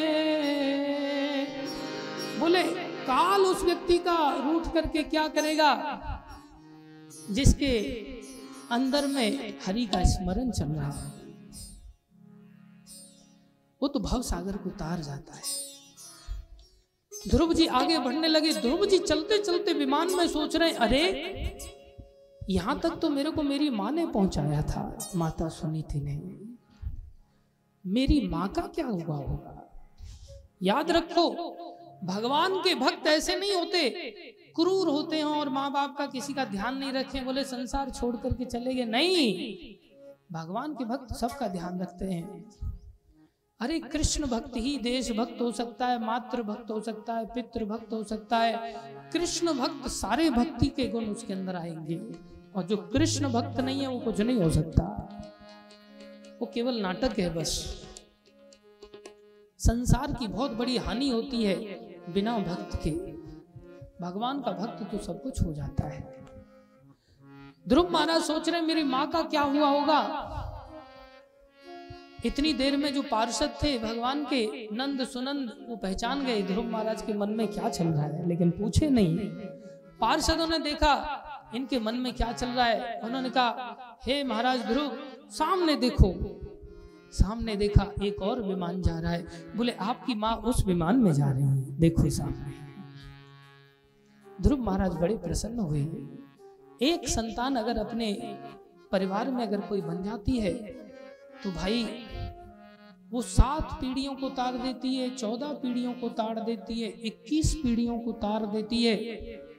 यहाँ तक कि नरसिंह मेहता कहते हैं, इकहत्तर पीढ़ियों को तार देती है। निर्भर करता है, वो कैसा भक्त बना है। कनिष्ठ भक्त भी बन जाएगा तो भी सात पीढ़ियाँ तो तरी जाएँगी। बनना चाहिए भक्त। भक्त का तो बहुत बड़ा वरदान होता है। कहते हैं ना वो अपने भजन में, वैष्णव जन तो तैने कहिए जे पीड़ पराई जाने रे।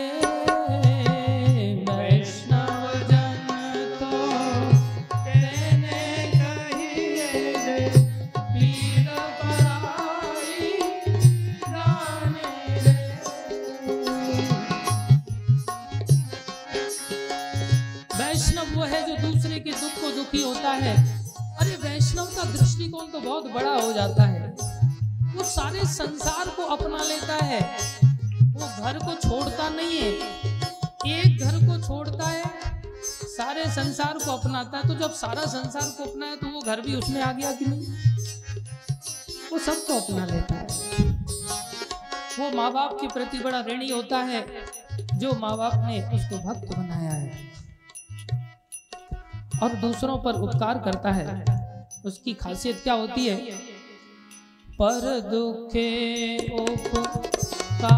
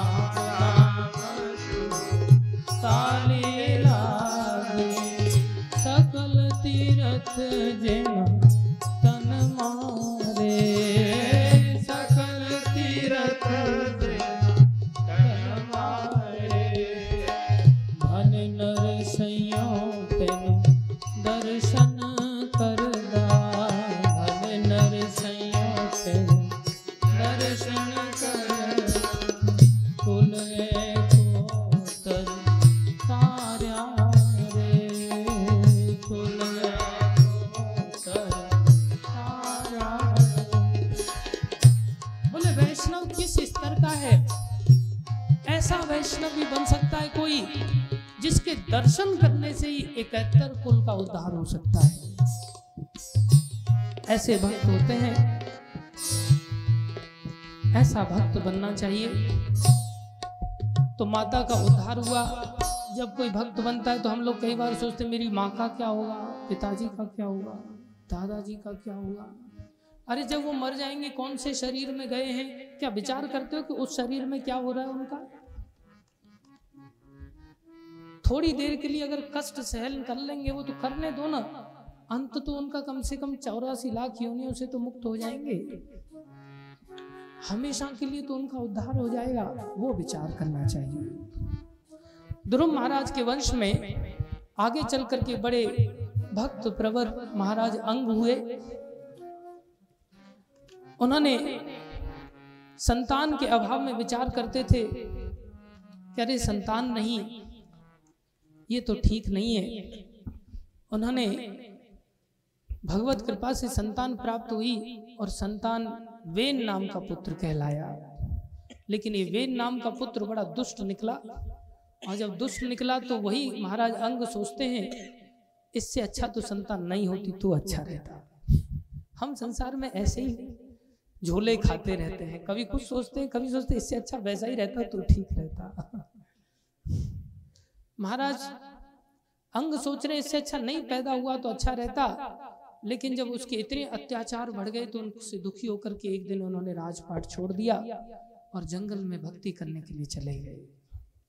और जब भक्ति करने के लिए जा रहे हैं फिर मन में सोच रहे हैं अच्छा हुआ ऐसी संतान हुई। अगर ये संतान आज्ञाकारी होती तो भला हम संसार की आसक्त कैसे छोड़ते? फिर सोच रहे अच्छा हुआ ऐसी गलत संतान हुई। महाराज अंग के जाते ही सारा संसार राजा विहीन होने के कारण चोर उचक के बाहर आ गए और लोगों ने अत्याचार करना चालू कर दिया। ब्राह्मणों ने जब चोरों को बढ़ते हुए देखा तो उन्होंने राजा के रूप में वेन को ही बिठा दिया, जो बड़ा दुष्ट था। और वेन राजा इतना दुष्ट था कि उसके डर से चोर तो बेचारे भाग गए, लेकिन खुद चोरों का सरदार था। उसने पूरी प्रजा को लूटना चालू कर दिया। ब्राह्मणों ने जाकर के समझाया, भैया, इसलिए तुम्हें राजा नहीं बनाया गया है।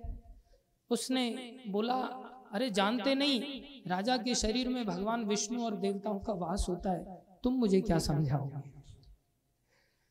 जब ब्राह्मणों ने देखा कि इसका बुद्धि तो पूरी तरह से खराब हो गया है, हूँ करके एकदम से हुंकार मारा और हुंकार से ही राजा वेन खत्म हो गए। जब राजा वेन खत्म हो गई, कोई आगे वंश नहीं है संतान नहीं तो सोचे अब दूसरा राजा किसको बनाया जाए? उन्होंने वेन के शरीर का मंथन किया और मंथन से महाराज प्रथु प्रकट हुए, जो भगवान के ही अवतार थे। बोलो प्रथु महाराज की। प्रथु महाराज प्रकट हुए। प्रथु महाराज को सिंहासन पर बिठाया गया। उन्होंने सारी प्रजा को धर्म कार्यों में लगा दिया, भक्ति में लगा दिया। लेकिन क्या देखा? धरती माता प्रजा के लिए अन्न प्रदान नहीं करती। सारी प्रजा भूखे मरने लगी।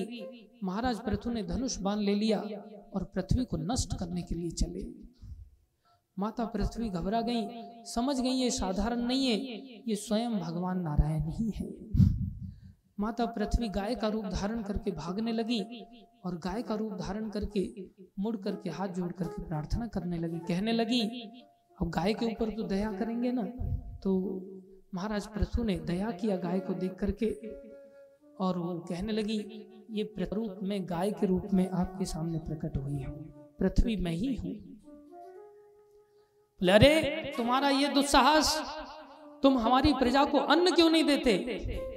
बोले प्रभु मारो मत मैं कारण बताती हूँ। बोले नहीं हम तुम्हें मार डालेंगे। बोले मार डालोगे तो तुम्हारी प्रजा रहेगी कहाँ? ऐसे मत मेरा वध करो। आप ही तो मेरे को बड़ा अवतार में निकाल करके लाए थे। आप हमारा वध मत कीजिए। वास्तविकता यह है कि पूरी प्रजा में लोग दुराचारी बन गए थे। लोगों ने भक्ति करना भगवान की आराधना करना छोड़ दिया था। धर्म का पालन करना छोड़ दिया था इसलिए मैंने सारी वस्तुओं को अपने हृदय में छुपा लिया। इसलिए मैंने अन्न देना बंद कर दिया। ये सत्य बात है। ऐसा कलयुग आएगा आने वाले समय में जब लोग धार्मिक कार्यों से विरत हो जाएँगे विशेष रूप से धार्मिक कार्यों की शुरुआत गौ रक्षा से होती है। सात चीज़ों से धरती टिकी रहती है। उनमें गाय हैं ब्राह्मण हैं वेद हैं सती स्त्रियाँ हैं। ये सात चीज़ें हैं जिनके चलते ये धरती टिकी रहती है। धर्म है। अगर ये चीज़ें नष्ट हो जाएँगी, धरती नहीं टिकी रह सकती। बोले, हमने छुपा लिया है जानबूझ करके अब आप एक काम, बोले, अब तो हमारी प्रजा सारी भक्ति करती अब तो देना चाहिए तुमको। बोले, ठीक है प्रभु, अब हम देंगे। सबसे पहले आप एक काम कीजिए, हमें थोड़ा समतल कीजिए, जिससे कि हमारे ऊपर पानी का टिकना चालू हो। महाराज पृथ्वी से पहले ये पृथ्वी नाम से नहीं जानी जाती थी। मेदिनी के नाम से धरती जानी जाती थी। महाराज पृथु के शासन काल से ही इस धरा का नाम पृथ्वी पड़ा।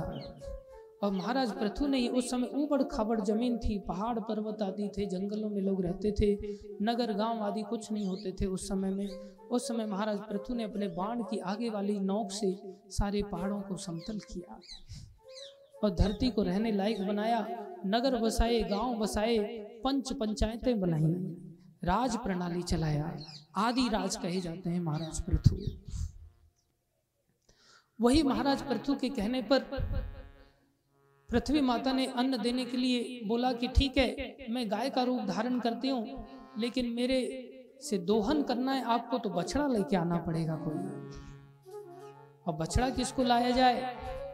कोई भक्तों को ही बछड़ा बनाया गया, मनु महाराज को बछड़ा बनाया गया और उन्होंने मनुष्यों के लिए अन्न प्रदान किया, अन्न को निकाला माता धरती पे।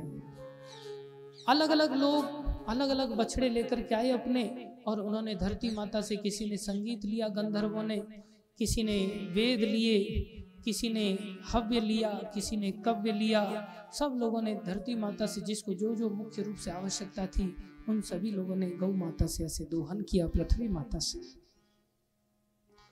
और महाराज प्रथु इन्होंने अश्वमेध यज्ञ किए।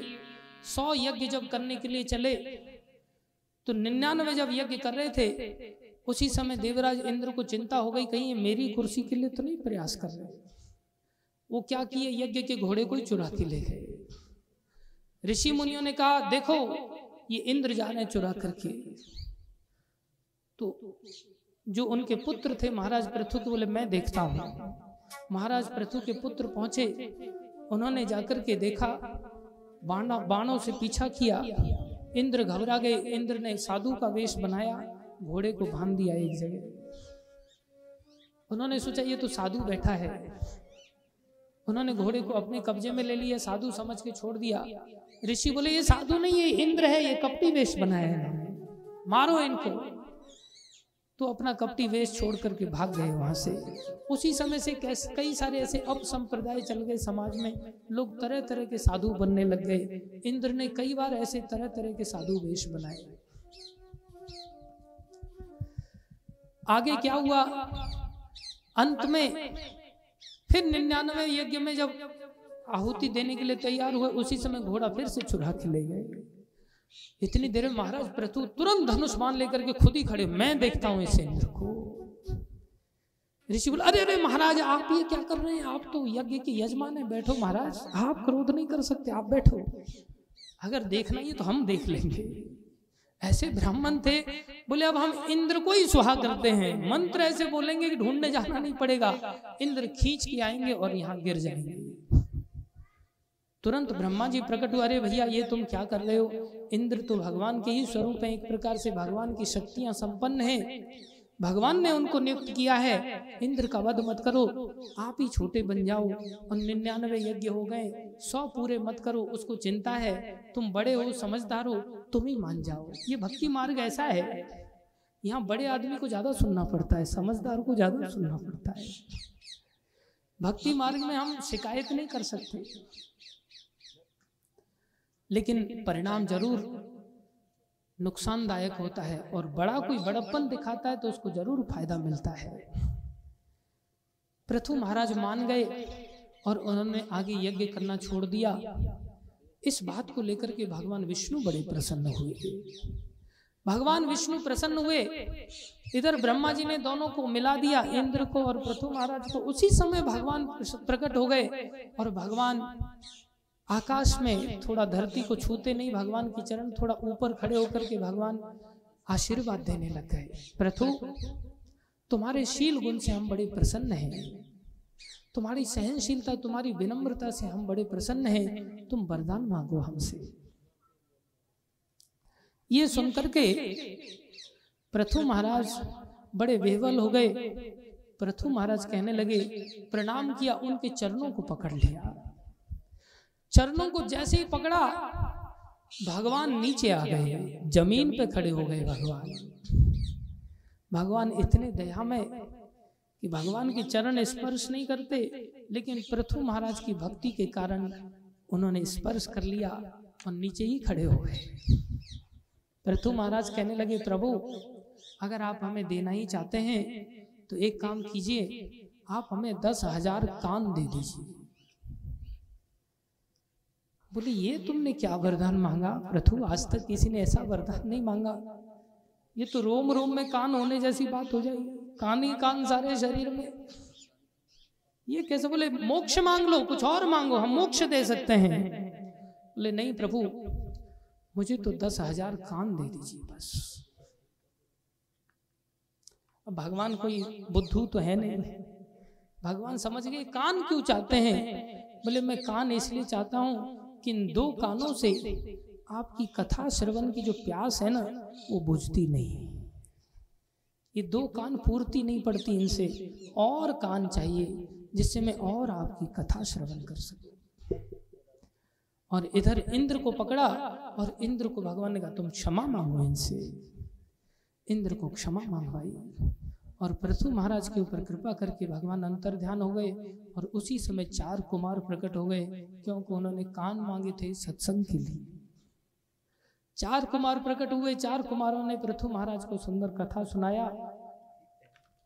और कथा के बाद जब वो जाने लगे तो पृथु महाराज सोच रहे हैं, मैं आपको दक्षिणा में क्या दूँ? बोले, ये जो संसार है, ये आपका थूका हुआ थूक है। आपने संसार को त्याग किया, वही राजाओं में इस पृथ्वी को बांट दिया गया। इसलिए हे चार कुमारों, मेरी पत्नी आपकी, मेरा धन आपका, मेरी सेना आपकी, मेरा राजपाट आपका, सब कुछ आपका है, और ये तो आपका थूका हुआ तो मैं आपको दूँ क्या? लोग सोचते हैं कि हमारी वजह से भक्तों का जीवन चल रहा है, हम भक्तों को पालते हैं, दान धर्म करके। वास्तव में भक्तों की वजह से हम पालित होते हैं। भक्त लोग जो भजन करते हैं ये सारी संपत्ति भक्तों की है, हमारी नहीं। हम सोचते हैं कि हमारी वजह से मंदिर चल रहे हैं, हमारे दान की वजह से ऐसा हो रहा है, और हम थोड़ा बहुत भी दान देते हैं तो उसमें लिखते हैं हाँ भाई, मेरा नाम लिखवा दो, तख्ती लगवा दो। अहंकार नष्ट कर देता है। तो महाराज प्रथु ने ये शिक्षा दिया और उन्हीं महाराज पृथु के वंश में आगे चलकर के प्रचेतागण हुए हैं।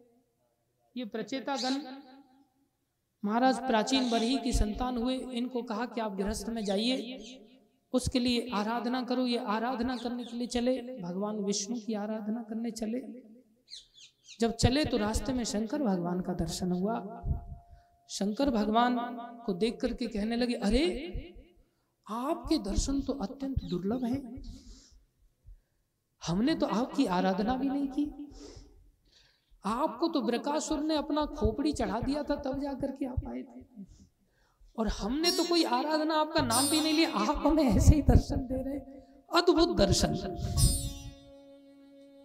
शंकर भगवान बोले, अरे प्रचेता गनो पुत्रो मुझे जब ये पता चला कि तुम भगवान विष्णु को पाना चाहते हो, और तुम्हारे हृदय में सच्ची इच्छा है। इसलिए मैं सोचा कि तुम्हारी भक्ति को आसान कैसे बनाया जाए। मैं सोचा कुछ मंत्र आदि तुमको दे दूँ मैं। इसलिए मैं स्वयं चलाया, तुम्हारी सच्ची इच्छा को देख करके। देखो, हम भगवान को पाने की सच्ची इच्छा नहीं करते, अन्यथा सब हमारी सहायता करेंगे।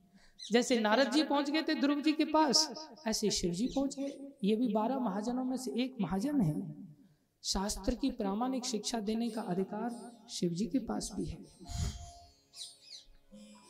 शिव जी ने इनको रुद्र गीत सुनाया और कहा इस गीत से अगर तुम आराधना करोगे तो तुम्हें बहुत जल्दी भगवान के दर्शन होंगे। प्रचेतागण चले गए। समुद्र में जाकर के प्रचेतागणों ने आराधना किया।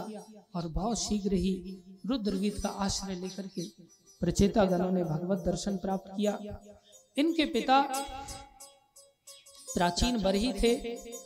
उनका भी नारद जी ने उद्धार किया और उनको पुरंजन की कथा सुना करके उनका कल्याण किया, उनको समझाया और उन्होंने अंत में संसार का त्याग करके अपना कल्याण किया। सारे कर्म कांड का त्याग कर दिया उन्होंने। इतने बड़े कर्म कांडी विद्वान थे, सारी धरती कुशाग्रास से पाट दी थी उन्होंने।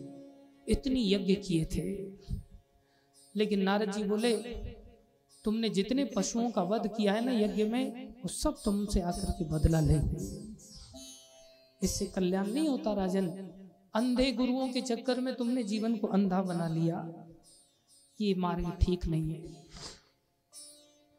नारद जी ने पुरंजन की कथा समझा करके प्राचीन वरही राजा का उद्धार किया। और सारा वंश वैष्णवों के द्वारा भक्ति प्राप्त करके उद्धार को प्राप्त हुआ। इसी में आगे चल करके परीक्षित महाराज प्रश्न करते हैं कि ये तो उत्तान पाद के महाराज का वंश था। जो दूसरे भाई थे, महाराज प्रियव्रत, आप उनका चरित्र भी विस्तार से सुनाइए।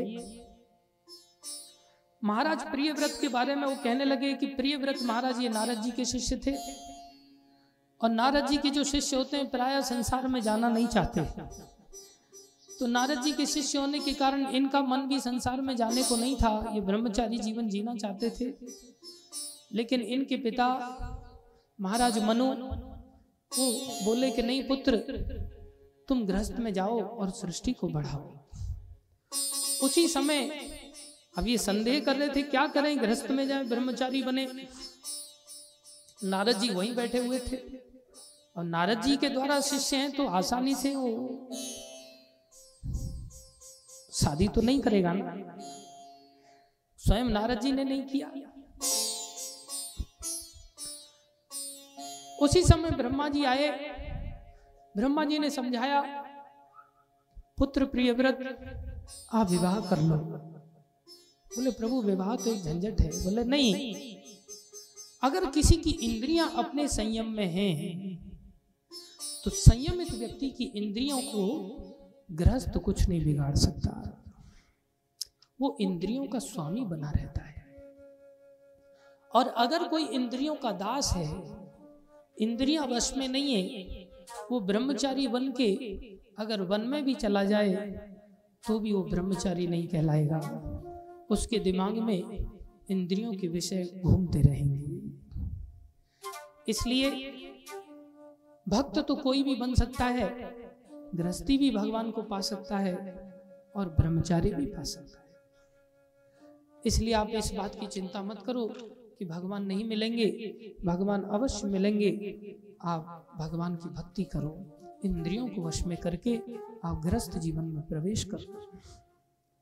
उन्होंने गृहस्थ जीवन में प्रवेश किया और उनके दस संतानें हुई। दस में से तीन ब्रह्मचारी बने और बाकी सब गृहस्थ में चले। उनमें से आग्निंद्र नाम के जो पुत्र थे, वो राजा बने और उनके पुत्र महाराज नाभि हुए। नाभि का भी उद्धार नारद जी ने आके किया और नाभि के ही पुत्र रूप में भगवान ऋषभ देव आए, जो राजा बने। बोलो, ऋषभ देव भगवान की ये ऋषभ देव भगवान साधारण नहीं थे, ये राजा थे। इनके सौ पुत्र हुए। अद्भुत सौ पुत्र हुए।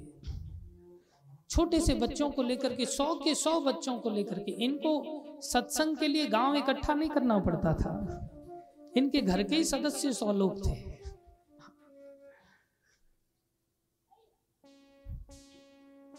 याद रखो, संतान बुरी बात नहीं है यदि भक्ति के लिए की जाए तो। संतान तो एक धन है, एक ताकत है। ये जो संस्कृति चल पड़ी ना, हम दो, हमारे दो, कांग्रेस की देन, ये ठीक नहीं है। और अब तो वो भी नहीं है, हम दो, हमारा एक। वो भी खत्म कर दिया। लिव इन रिलेशनशिप ये कंसेप्ट सबसे गंदा कंसेप्ट जानवरों का कंसेप्ट अच्छा नहीं। वोटों की राजनीति, दूसरे लोग, हम पाँच, हमारे पच्चीस। कल चल करके ये मलेच्छों का शासन होगा। वो हमारे लिए बहुत घातक होगा। भगवत प्राप्ति में बहुत बड़ी बाधा बन जाएगी। हम हिंदू लोग इस बात को समझते नहीं। ये हमारा दुर्भाग्य है। जो संतान हमारे गर्भ में आती है, हम उसे मार डालते हैं। गर्भ में ही मार डालते हैं। जब गर्भ में मर जाती है तो बदला लेना चाहेगी कि नहीं? वो बदला लेने के लिए दूसरों के गर्भ में जाती है। वो हमसे आके फिर लड़ेंगे। फिर हमारा वध होगा। कहाँ भक्ति करने का मौका मिलेगा? इसलिए संतान बोझ नहीं है, संतान ताकत है। आज हमें बोझ क्यों लगता है? आवाज़ कम। थोड़ी आवाज़ कम। बोझ क्यों लगता है हमें? क्योंकि हम अच्छी संतान नहीं बना पाते। अगर अच्छे बच्चे दस हो तो ताकत ज़्यादा होगी ना? और अच्छा बच्चा एक हो तो एक ही ताकत होगी। हम संतान को अच्छा नहीं बना पाते क्योंकि हम खुद अच्छे नहीं रहे हम खुद इतने गंदे, हम सोचते अगर ऐसी गंदी संतानें चार हो जाएँगी तो ये तो हमें ही खा जाएँगे। हम इनको कहाँ से खिलाएँगे? ये संसार की सबसे बड़ी समस्या है। इसलिए हम सभी से हाथ जोड़ करके अनुरोध करते हैं ये गर्भ हत्या का पाप सबसे भयानक पाप है। भगवान क्षमा नहीं करते। इसका भुगतान करना पड़ता है।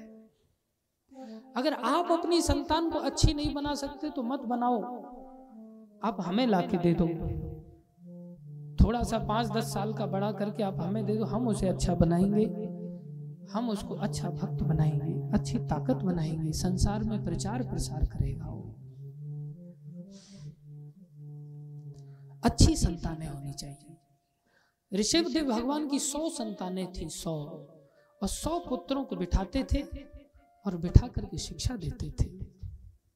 पुत्रों को कहने लगे ऋषभ देव भगवान नायम देह देह भाजान निर्लोके, कष्टान कामान अर्हताम बिड़भुजा में तपो दिव्यम पुत्र काये न सत्वम शुद्ध समात, ब्रह्म सौख्यम तु अनंतम।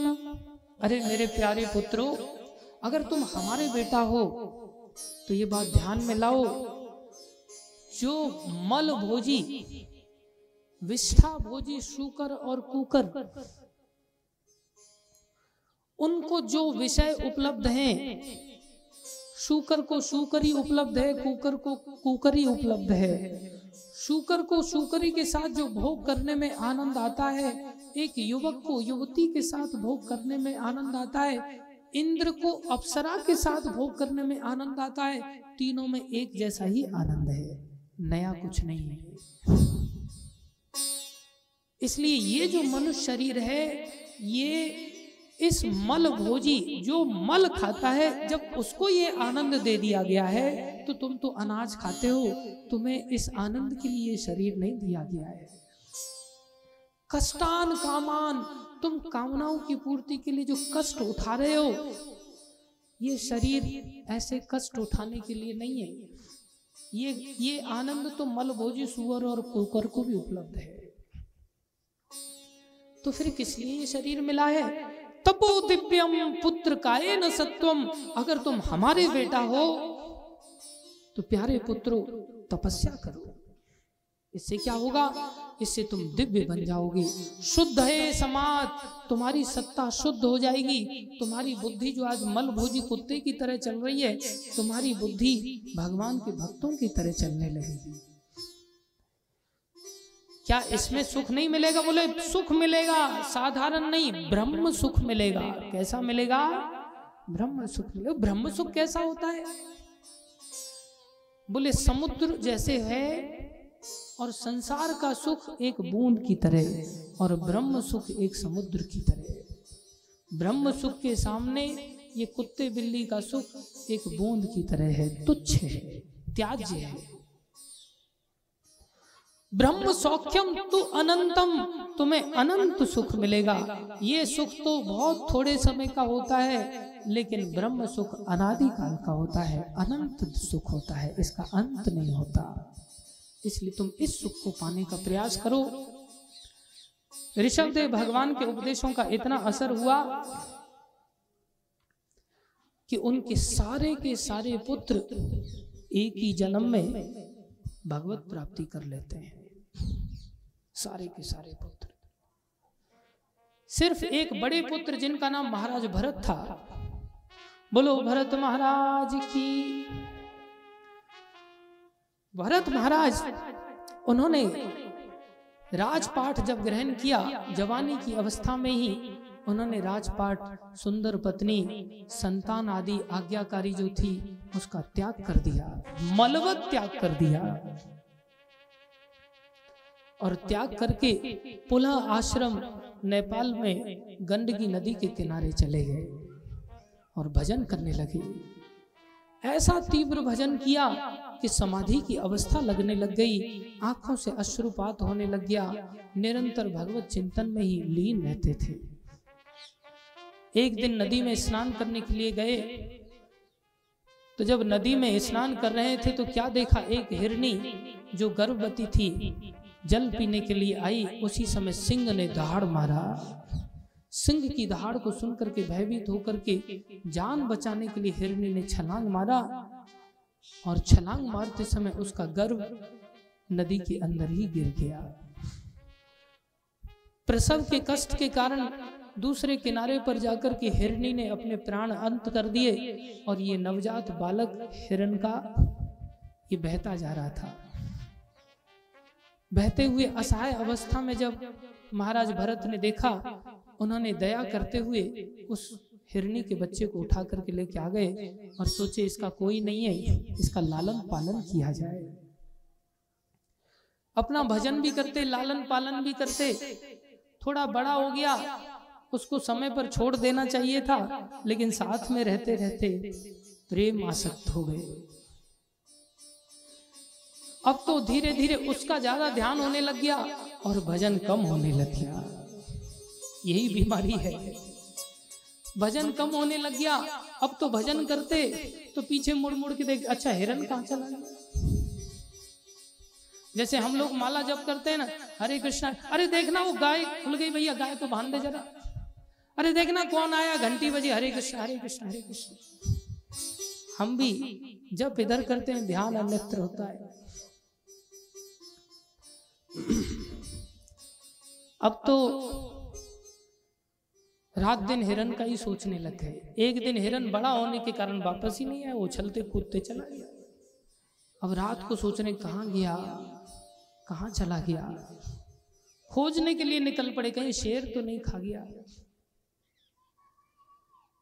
चंद्रमा की ओर देख रहे तो उसमें भी जो काले धब्बे ना, वो भी दिख रहा है कि हिरन वहीं तो नहीं चला गया कहीं। सब जगह हिरन ही दिख रहा है। और अंत अवस्था आ गई हिरन की याद में। शरीर छोड़ दिया। गीता में भगवान कहते हैं, यम यम वापी स्मरण भावम त्यजन त्यंते कलेवरम, तम तमे वेति कौनते सदा तद्भाव भावित। अंत समय में जो जिस बात का स्मरण करते हुए शरीर छोड़ता है, उसको अगला शरीर वैसा ही मिलता है।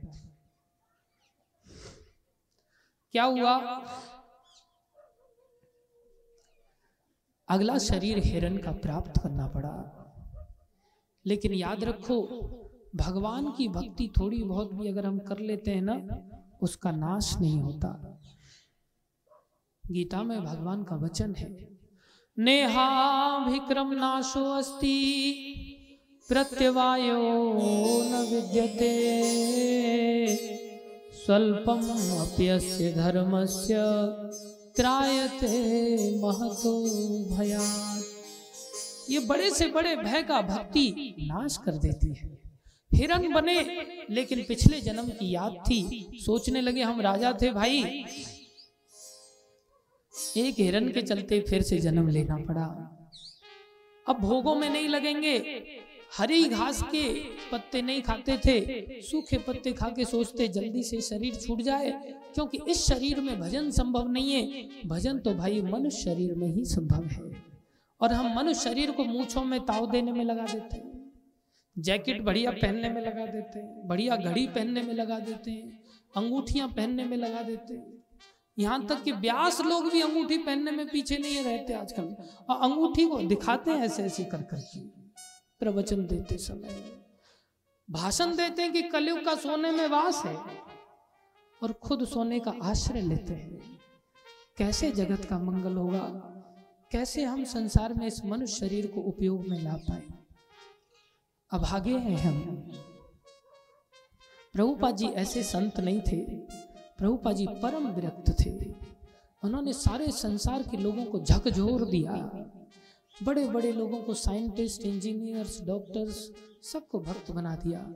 सबको ये भक्ति की शिक्षा दिया, बिना लालच के शिक्षा दिया। याद रखो हमारे पास ये मौका है। इस मौके को चूकना नहीं चाहिए। मनुष्य शरीर अभी है हमारे पास। आचार्य सिखाते हैं हरी भजले हरी भजले हरी भजने का मौका है। हरी भजले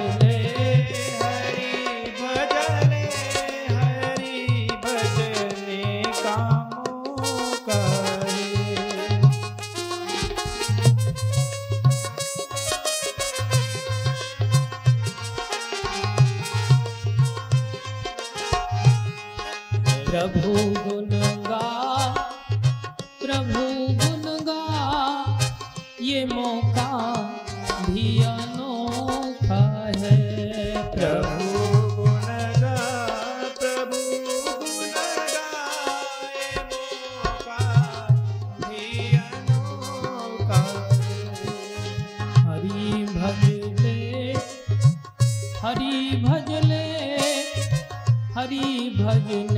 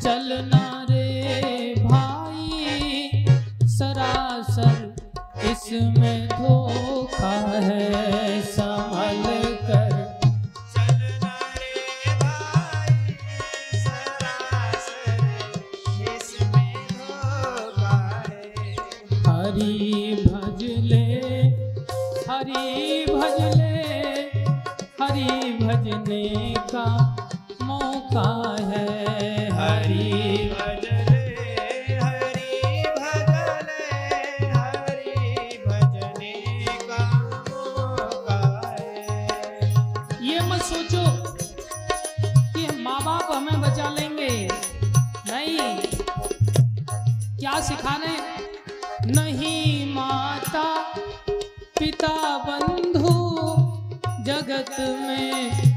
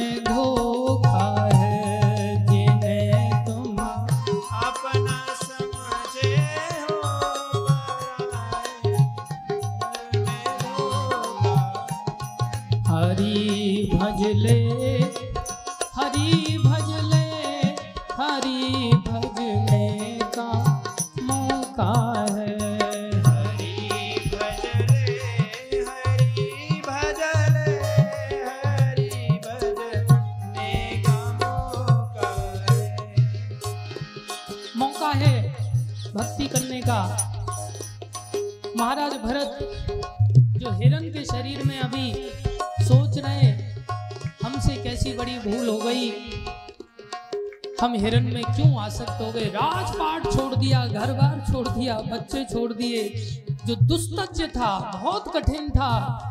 लेकिन एक हिरन के बच्चे के कारण फिर से आना पड़ा। ये इतना आसान भी नहीं है भाई। बहुत संभल करके चलने की ज़रूरत है।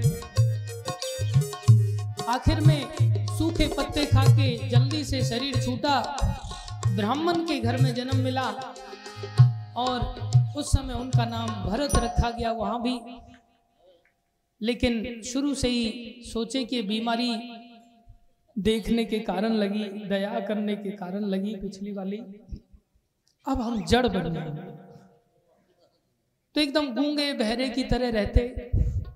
माता पिता उनको स्कूल भेजते, जा भैया तो थोड़ा पढ़ाई करो। व्याकरण पढ़ो, संस्कृत पढ़ो, गणित पढ़ो, अंग्रेज़ी पढ़ो। लेकिन वो कुछ पढ़ते नहीं थे। बार बार ऐसा दर्शाते थे, मेरे जैसा तो कोई बुद्धू नहीं है। आखिर में उनके पिता का शरीर छूट गया। बड़े खुश हुए। पढ़ाई लिखाई का दबाव खत्म हो गया। भाई लोगों ने घर से बाहर निकाल दिया और खुश हुए। अब आराम से भजन करेंगे।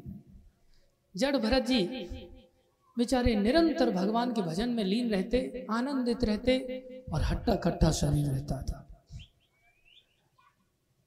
बढ़िया खाने से शरीर नहीं बनता। प्रसन्न रहने से शरीर से ठीक रहता है। और भगवान की भक्ति तो सबको प्रसन्न करती है। ब्रह्म भूत प्रसन्नात्मा, न सोचती न कांक्षति, सम सर्वेषु भूतेषु, मदभक्ति लभते पराम। ब्रह्मभूत अवस्था ही प्रसन्नता दे देती है तो भैया भक्ति प्राप्त व्यक्ति तो कितने आनंद में रमण करने वाला होगा। चैतन्य महाप्रभु ने यह बात समझाया कि भक्ति तो आनंदम अम्बुदिवर्धनम प्रतिपदम, पूर्ण अमृता स्वादनम भक्ति तो पूर्ण अमृत को चखाने वाली है। भरत महाराज ने जड़ भरत बनकर के निरंतर भक्ति करते रहते। उसी समय सौवीर देश का एक राजा, जिसका नाम राजा रहुगन था, वो ज्ञान प्राप्त करने के लिए जा रहा था। उसने सुना था, कपिल मुनि बड़े महान मुनि हैं, उनसे हम ज्ञान लेते हैं। बहुत गंभीर बात यहाँ पर एक प्रसंग में आ रही है, आप कृपा करके इसे ध्यान से सुनो। जब भरत महाराज हिरण को पालते थे उस समय बीच बीच में उसे आसक्ति के कारण कहते थे, कल्याण हो तेरा, कल्याण हो तेरा आशीर्वाद देते थे। महाराज भरत का जो कि भक्त थे, उनका ऐसा आशीर्वाद पाने के कारण ही अगले जन्म में वही हिरण राजा रहुगन बनता है। देखो, भक्तों के आशीर्वाद से राजपाट तो ऐसे ही मिल जाते वो राजा रहुगन बिना उसके अंदर ज्ञान पाने की जिज्ञासा जागृत हुई और वो चला। रास्ते में जो चार कहार पालकी ढोते हैं, उनमें से एक कहार बीमार पड़ गया। तो कोई आदमी ढूँढने के लिए बाकी लोग गए, यही दिखाई दे गए। हट्टे कट्टे थे, पकड़ के ले आए, चलो, पालकी उठाओ। विनम्र थे, पालकी उठा लिया। भक्त बड़ा विनम्र होता है, पालकी उठा लिया। लेकिन रास्ते में चीटियाँ आती। जीवों पर दया करना ये सब धर्म है। जीव सार ये सभी धर्मों का सार है। चीटियों को बचाने के लिए पैर रखते तो कई बार लंबा रख देते तो कई बार छोटा रख देते। कई बार अचानक से उछल जाते। पाल की हिल जाती। राजा रघुगन कहता, अरे, थे तो वो हट्टे कट्टे टोंट मार रहा राजा रघुवन कह रहा है? अरे, तुम बहुत दुबले पतले नज़र आ रहे हो। ऐसा लगता है कि सारा वज़न तुम्हारे ही ऊपर है। तुम ही पालकी को उठा के लेके चल रहे हो, इसलिए तुम्हारे पैर लड़खड़ा रहे हैं। व्यंग्य वचन बोल रहे थे। लेकिन भरत महाराज तो भगवान के चिंतन में लीन थे। प्रसन्न चित्त होकर के वैसे ही चाल चलते रहे। और फिर से छलांग मार दी उन्होंने। जब फिर से छलांग मार दी तो तुरंत बाकी कहार घबरा बोले, महाराज, हमारी वजह से नहीं है, इसकी वजह से पालकी हिल रही इतना सुनते ही बोले, अरे धूर तुझे मृत्यु का भय नहीं है।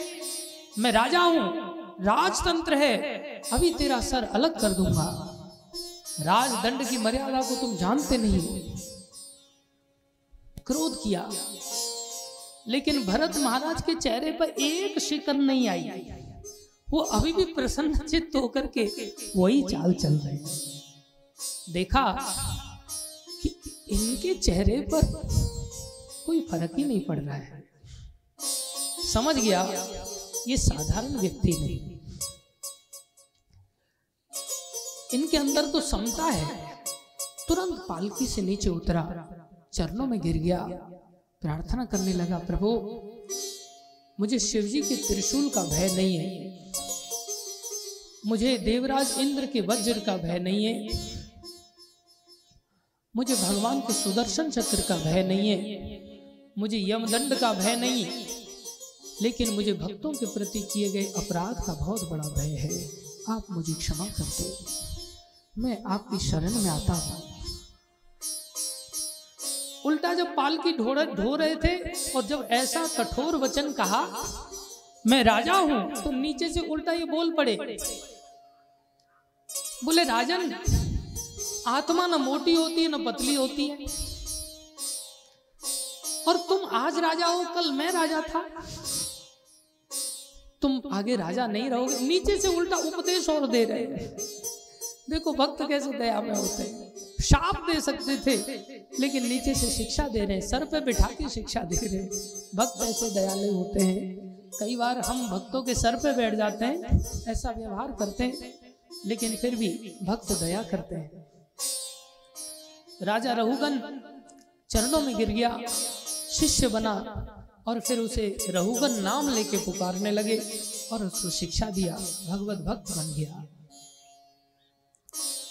उसी समय काली माता के उपासक लोग काली माता को बलि देना चाहते थे। नर बलि ढूंढ रहे थे तो इन्हीं को पकड़ लिया और ले गए काली के दरबार में। बलि चढ़ाने के लिए जब आगे बढ़े, काली माता ने देखा, ये तो मेरे प्रभु के भक्त हैं। ये लोग अत्याचार कर रहे हैं। उनका ताप बढ़ा, मूर्ति फटी, काली माता प्रकट हुई।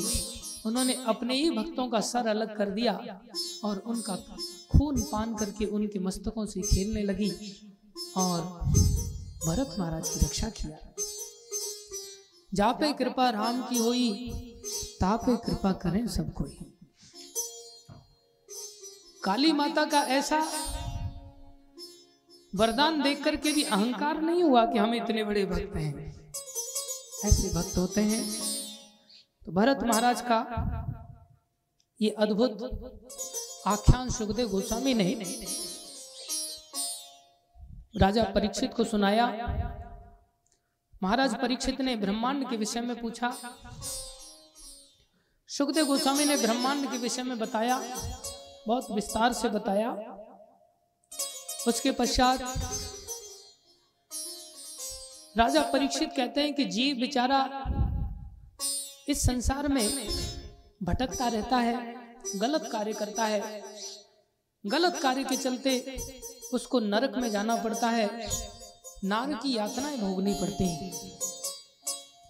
नरक बड़ा भयानक है। हम अभी गए नहीं ना, इसलिए एहसास नहीं। जब जाएँगे तब पता चलेगा। बहुत दुर्गति कर दी जाती महाराज परीक्षित घबरा गए, चिंता करने लगे। बोले, प्रभु, नरक में जीव ना जाए, इसका कोई उपाय? बोले, उसको प्रायश्चित करना चाहिए। क्या करे प्रायश्चित में? बोले, नौ काम करने चाहिए तपसा ब्रह्मचर्येन शमेन दमेन च। त्यागेन सत्य शौचाभ्याम यमेन नियमेन च। उसको तपस्या करनी चाहिए, ब्रह्मचर्य का पालन करना चाहिए, मन को नियंत्रित करना चाहिए। किसी ने गाली दिया, तुम पलट के मत दो, इसी से तुम्हारे पाप कट जाएँगे। कहीं जंगल जाने की ज़रूरत नहीं, इसको शमन कहते हैं। दमेन, इंद्रियों को रोकना सीखो। सत्य का आश्रय लो, पवित्रता का आश्रय लो, सत्य शौचाभ्याम।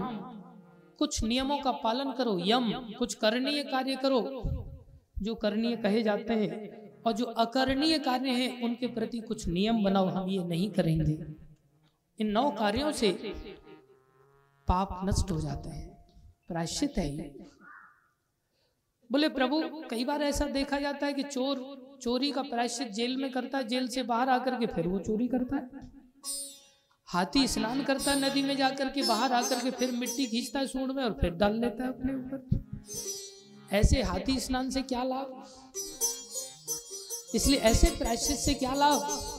ये तो ऐसा ही है कि शराब का घड़ा उसको पैक करके गंगा जी में डाल दिया जाए शुद्ध करने के लिए तो गंगा जी में थोड़ी शुद्ध होगा वो। अंदर तो शराब भरी पड़ी है उसमें। शराब खाली होनी चाहिए ना। बोले, कोई और उपाय है क्या जो हमेशा के लिए उसका झंझट ही खत्म कर दे? बोलो केवलया भक्त्या एक ही उपाय है भगवान की, केवला भक्ति और कोई उपाय नहीं। बोले, केवला भक्ति कैसे होती है? बोले, केवला भक्ति भगवान के नाम के आश्रय से होती है। भगवान के नाम का जप किया जाए, भगवान के नाम का कीर्तन किया जाए, उसी से भगवान प्रसन्न हो जाते। बोले, भगवान का नाम करने से ऐसा क्या हो जाएगा? पानी पानी रटने से प्यास थोड़ी बुझती है। आम आम रटने से आम थोड़ी आ जाता है। लेकिन माँ माँ कहने से माँ ज़रूर आ जाती है। माँ के तार होते हैं संतान के साथ। ऐसे कृष्ण हम सबकी माँ है। और कृष्ण ने अपने नाम में सारी शक्तियाँ डाल दी हैं। और डाली नहीं ऐसा कि चलो डाल दिया हो, नहीं। चैतन्य महाप्रभु क्या समझा रहे चेतो दर्पण मार्जनम। ये चित्र रूपी दर्पण का ये नाम ही मार्जित करेगा, शुद्ध करेगा। क्यों? क्योंकि नाम नामकारी बहुदा निज सर्व शक्ति तत्र अर्पिता। एक होता है डालना, देना, एक होता है अर्पण करना। अर्पिता अर्पिता मतलब सम्मान के साथ अर्पण करना। किसी छोटे व्यक्ति को चीज़ दी जाती है और बड़े व्यक्ति को अर्पण किया जाता है। भगवान ने अपने नाम को अपनी सारी अनंत शक्तियाँ अर्पण की हैं। क्या की हैं? अर्पण की। इससे पता चलता है कि नाम भगवान का भगवान से भी बड़ा है। कैसा है? बड़ा है। हरि से बड़ा हरि का नाम हरि से। बड़ा हरि का नाम। आचार्य समझाने। क्या कह रहे हैं? हरि से बड़ा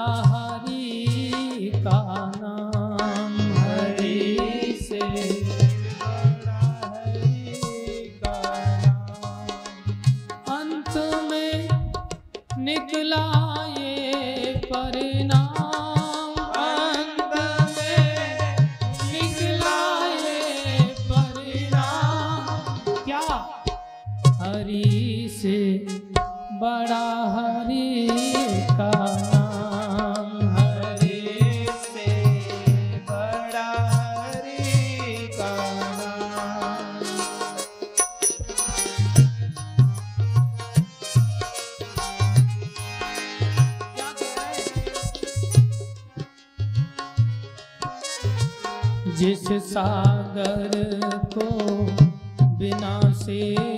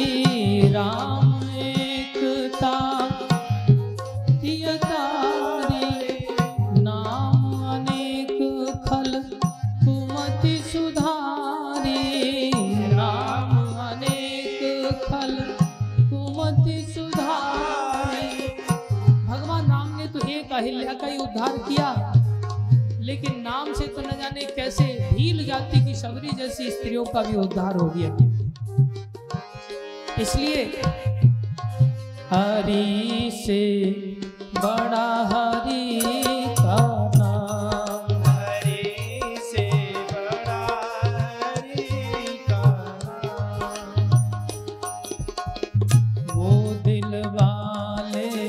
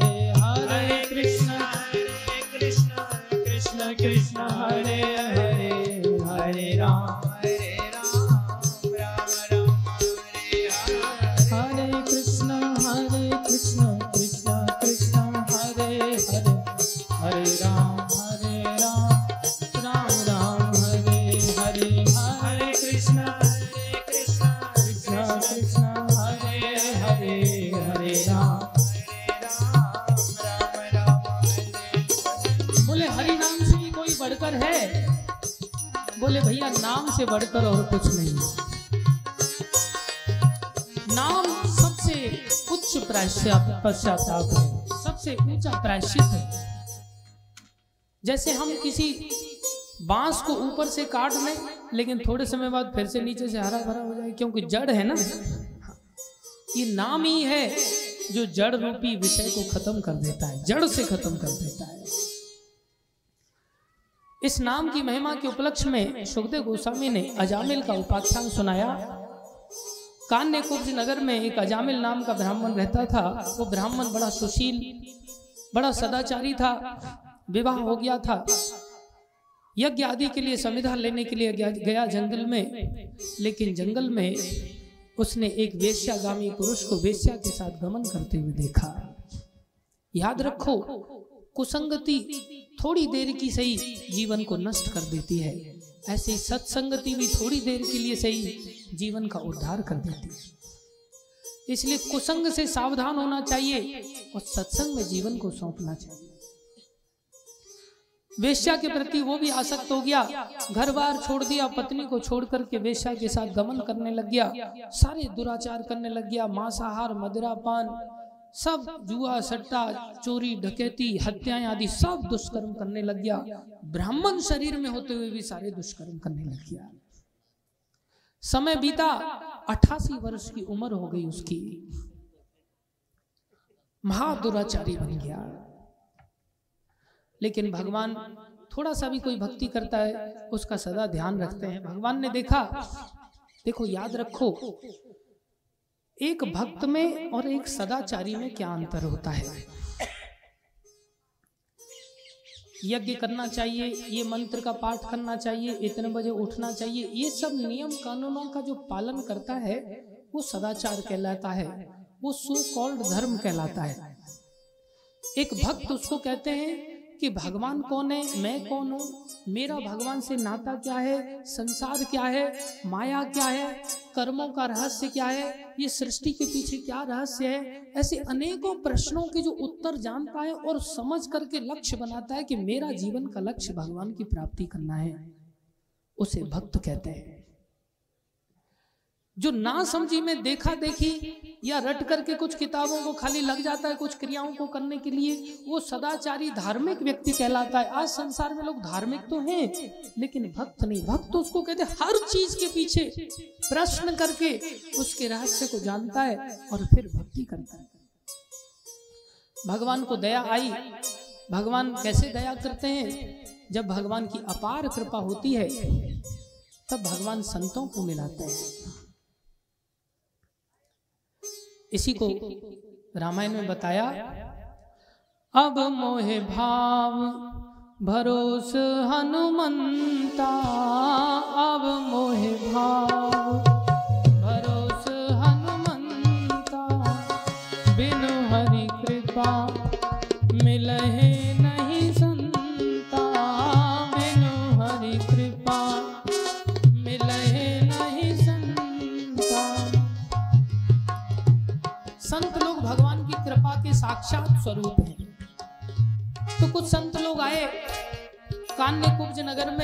पूछा भैया, यहाँ कोई धर्मात्मा व्यक्ति है जिसके यहाँ रात गुजार सके, थोड़ी हरीज कर करें थोड़ा प्रसाद पा सके? बोले, अब लोग तरह तरह के होते हैं, मजाकिया लोग भी होते हैं, किसी ने मज़ाक कर दिया। हाँ हाँ जाओ, अजामिल नाम का महात्मा रहता है, बहुत महात्मा है बड़ा। वो आपका बहुत स्वागत, सत्कार करेगा, आप वहाँ जाओ। चले गए, दरवाज़ा खोला। राधे श्याम, दरवाज़ा खोला तो वेश्या थी घर पे, महात्मा जी दूसरी जगह गए हुए थे। हिरन का शिकार करने। तो देखा, पूछा, देख करके हैरान हो गए, इतना श्रृंगार कर रखा है इस स्त्री ने। ये तो देह से बहुत आसक्त लगती है। ये तो एक साधु नारी का लक्षण नहीं। ये तो वेश्याओं वृत्ति एक प्रकार से। पूछा, महात्मा जी हैं? तो समझ गए, इनको किसी ने गुमराह कर दिया है। बोले, हम अजामिल के दर्शन करना चाहते थे। महात्मा जी हैं। बोले, हैं, थोड़ा बाहर गए हैं। बोले, आज हम उनकी यहीं विश्राम करें। बोले, ठीक है महाराज, यहीं प्रसाद पाना। उसके दर्शन करके हृदय बदल गया। महात्माओं के दर्शन में बड़ी ताकत होती। है एकदम से भावना बदल जाती। है फिर वो लोग बोले कि, हम अभी स्नान करके आते हैं। तब तक आप भोजन व्यवस्था करो। स्नान करने के लिए चलने लगे। मन में सोचा, अरे इन्होंने तो पहचान भी लिया होगा। संत लोग अंतर्यामी होते हैं। हमने झूठ बोल के अच्छा नहीं किया, सच बता देना चाहिए। पीछे दौड़ करके गई, कहीं शाप न दे दें। महात्मा जी, हम वेश्या हैं। अजामिल भी कोई महात्मा नहीं, दुरात्मा है। हम आपको क्या बताएँ? आपसे तो कुछ छुपाना नहीं है। अब आप हमारे यहाँ प्रसाद तो वैसे भी नहीं खाएँगे। बोले, नहीं देवी, तुमने सत्य बोला। आज हम भोजन आप ही के यहाँ करेंगे। हम प्रसन्न है तुम्हारे ऊपर। जाओ, भोजन बनाओ। नहा धो के बनाना, बहुत शुद्धि के साथ उन्होंने भोजन बनाया। भोग आरोगने लग गए। महात्मा जी को वेश्या ने समझाया, देखो जाते ही दंडवत प्रणाम करना। बोले, क्या करोगे? समझ में आ गया? बोले हाँ बोलूँगा जाते ही मेरे को दंडवत प्रणाम करो। बोले, इससे अच्छा तुम कुछ मत करना, बैठ जाना शांति से आकर। बैठ गया वो आकर महात्मा जी बोले, भैया भोजन कर लिया हमने तुम्हारे अन्न से, अपने दांत घिस लिए, दांत घिसाई दो। दक्षिणा दो। दक्षिणा देना, ये एक संस्कृति है। चाहे 25 पैसा ही दें, लेकिन देना चाहिए। ये संस्कृति है, इसके पीछे क्या रहस्य है, बताएँगे फिर कभी। बोले, दक्षिणा हमारे पास, आप गलत जगह आ गए, देनी नहीं होती, हमें लोग लाके देते हैं। हमारा टेरर इतना ज़्यादा है कि हमें महीने की दक्षिणा खुद ला के देते हैं। आप लेने की बात कर रहे हो हमसे? बोले, ऐसी दक्षिणा मांगेंगे जिसमें तुम्हें धन न देना पड़े तो? बोले हाँ वो दे देंगे। ऐसी कौन सी दक्षिणा है, बताओ। तो उन्होंने देखा कि इसकी पत्नी के दसवां बच्चा गर्भ में है। बोले, इस बच्चे का नाम तुम हमारे कहने से नारायण रख देना। बोले, फिर बोले, वही हमारी दक्षिणा है। बोले, बस, इतने से ही दक्षिणा हो जाएगी। बोले हाँ इतने से ही हो जाएगी। ये बहुत बढ़िया दक्षिणा है। ये तो आप कहो तो हम अभी से दे देते हैं आपको। आप तो कह रहे हो, जब जन्म लेगा तब रख देना। हम तो अभी से रख देते हैं। नारायण की माँ, ठीक से सेवा करो। तो उसने अभी से नारायण की माँ बुलाना चालू कर दिया। अब तो नारायण की माँ ये करो, नारायण की माँ वो करो। संत लोग चले गए, संतान पैदा हुई। बच्चे से कुछ ज़्यादा आसक्ति हो गई। नारायण चलो, उठो, नारायण चलो, पढ़ो, नारायण चलो, खेलो। नारायण नाम जपता रहता। एक दिन बीमार हो गया, अंतिम समय आ गया। यमदूत पहुँच गए। भयानक यमदूत होते हैं, जिनको देखने से मलमूत्र त्याग हो जाता है लोगों का। हमने आँखों से देखा है, ऐसे मरते हुए लोगों को। यमदूत आ गए। यमदूतों की भयावह शक्ल देख करके एकदम घबरा गया और घबरा करके हृदय से एकदम से नारायण! ने एकदम से ज़ोर से पुकारा नारायण! कहाँ है? नारायण नाम का बालक उसका पास में खेल रहा था। सोचा ये मुझे बचा लेगा। इतनी देर में विष्णु दूत जो भगवान के सर्वव्यापी लक्षण को याद रखते हैं वो भी उनको लगा हमारे स्वामी को कोई पुकार रहा है। तुरंत विष्णु दूत प्रकट हो गए और यमदूतों ए साइड में हो जाओ तुम लोग क्या कर रहे हैं? बोले, अरे, महापापी है, हमारा ग्राहक है, हम इसको लेके जा रहे हैं, सृष्टि का नियम है। बोले, नियम तुम्हें याद ही नहीं है। अंत समय में भगवान का नाम लिया ना इसने, सारे पाप खत्म। महाराज, इतने पाप किए इसने कि चित्रगुप्त ने अपनी फाइलें बंद कर ली। सोचा रोज कितना लिखेंगे इसके लिए। बोले, जाके अपने स्वामी से जाके कहो, इसने नारायण का नाम लिया है, अब ये उनका ग्राहक नहीं रहा, सारे पाप राशि खत्म। पहाड़ जैसे रुई भी एक माचिस की तीली से खाक हो जाती बोले, ये पाप राशि नाम के सामने कुछ नहीं चलती। नाम तो इतना शक्तिशाली कि इतने पाप कर भी नहीं सकता था ये, जितने नाम नष्ट कर सकता है। लेकिन याद रखो, इसका मतलब ये नहीं कि पाप करें और फिर ऊपर से नाम ले लें, सोचें पाप खत्म हो जाएँगे फिर दूसरे दिन फिर तो वज्र लेप हो जाता है, उसको कोई नष्ट नहीं कर सकता। जानबूझ के पाप नहीं करने चाहिए। अब तो विष्णु दूतों और यमदूतों का संवाद सुनकर के यमराज की भयावह शकल को देख करके अजामिल सोच रहा है भाई आज जान बच जाए ना तो फिर रात दिन नाम ही जपेंगे बस। जान बच गई यमदूत चले गए विष्णु दूत चले गए। दस बच्चों के साथ घर परिवार को छोड़ करके हरिद्वार चला गया वैराग्य जागृत हो गया ब्रह्म विद्या को श्रवण कर लिया। विष्णु दूतों से हरिद्वार चला गया, बीस साल भजन किया, वैकुंठ से विमान आया और विमान पर चढ़ करके अजामिल जैसा पापी व्यक्ति भी उद्धार को प्राप्त हो गया। बोलो, भगवान नाम की ये नाम कल्याण करने वाला है। नाम कल्पतरु है, जो मांगोगे सो देगा। लेकिन भैया, कल्याण मांगो ना, मांगना ही है। तुलसीदास जी ने बताया है। नाम राम को कल्प तरु नाम राम को कल्प तरु कली कल्याण निवास, कली कल्याण निवास, जे सुमिरत भयो भाग से, जे सुमिरत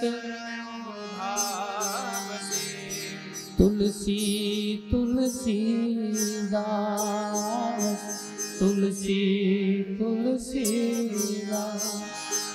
नाम कल्पतर हुए, जो चाहोगे वो मिलेगा, लेकिन कलयुग में तो इसमें कल्याण छुपा है। कल्याण इस नाम के अतिरिक्त और कोई दे ही नहीं सकता। बोले, मैं भाँग के जैसा अपवित्र था, लेकिन मैंने जब इस नाम का आश्रय लिया, मैंने नाम को भजा तो मैं तुलसी के समान पवित्र हो गया और लोग मुझे तुलसीदास कहने लग गए ये नाम तुलसी के समान पवित्र कर देता है। जो तुलसी भगवान को ऐसी प्रिय है कि जिसके बिना भगवान भोगी ग्रहण नहीं करते। भक्त ऐसा ही बन जाता है।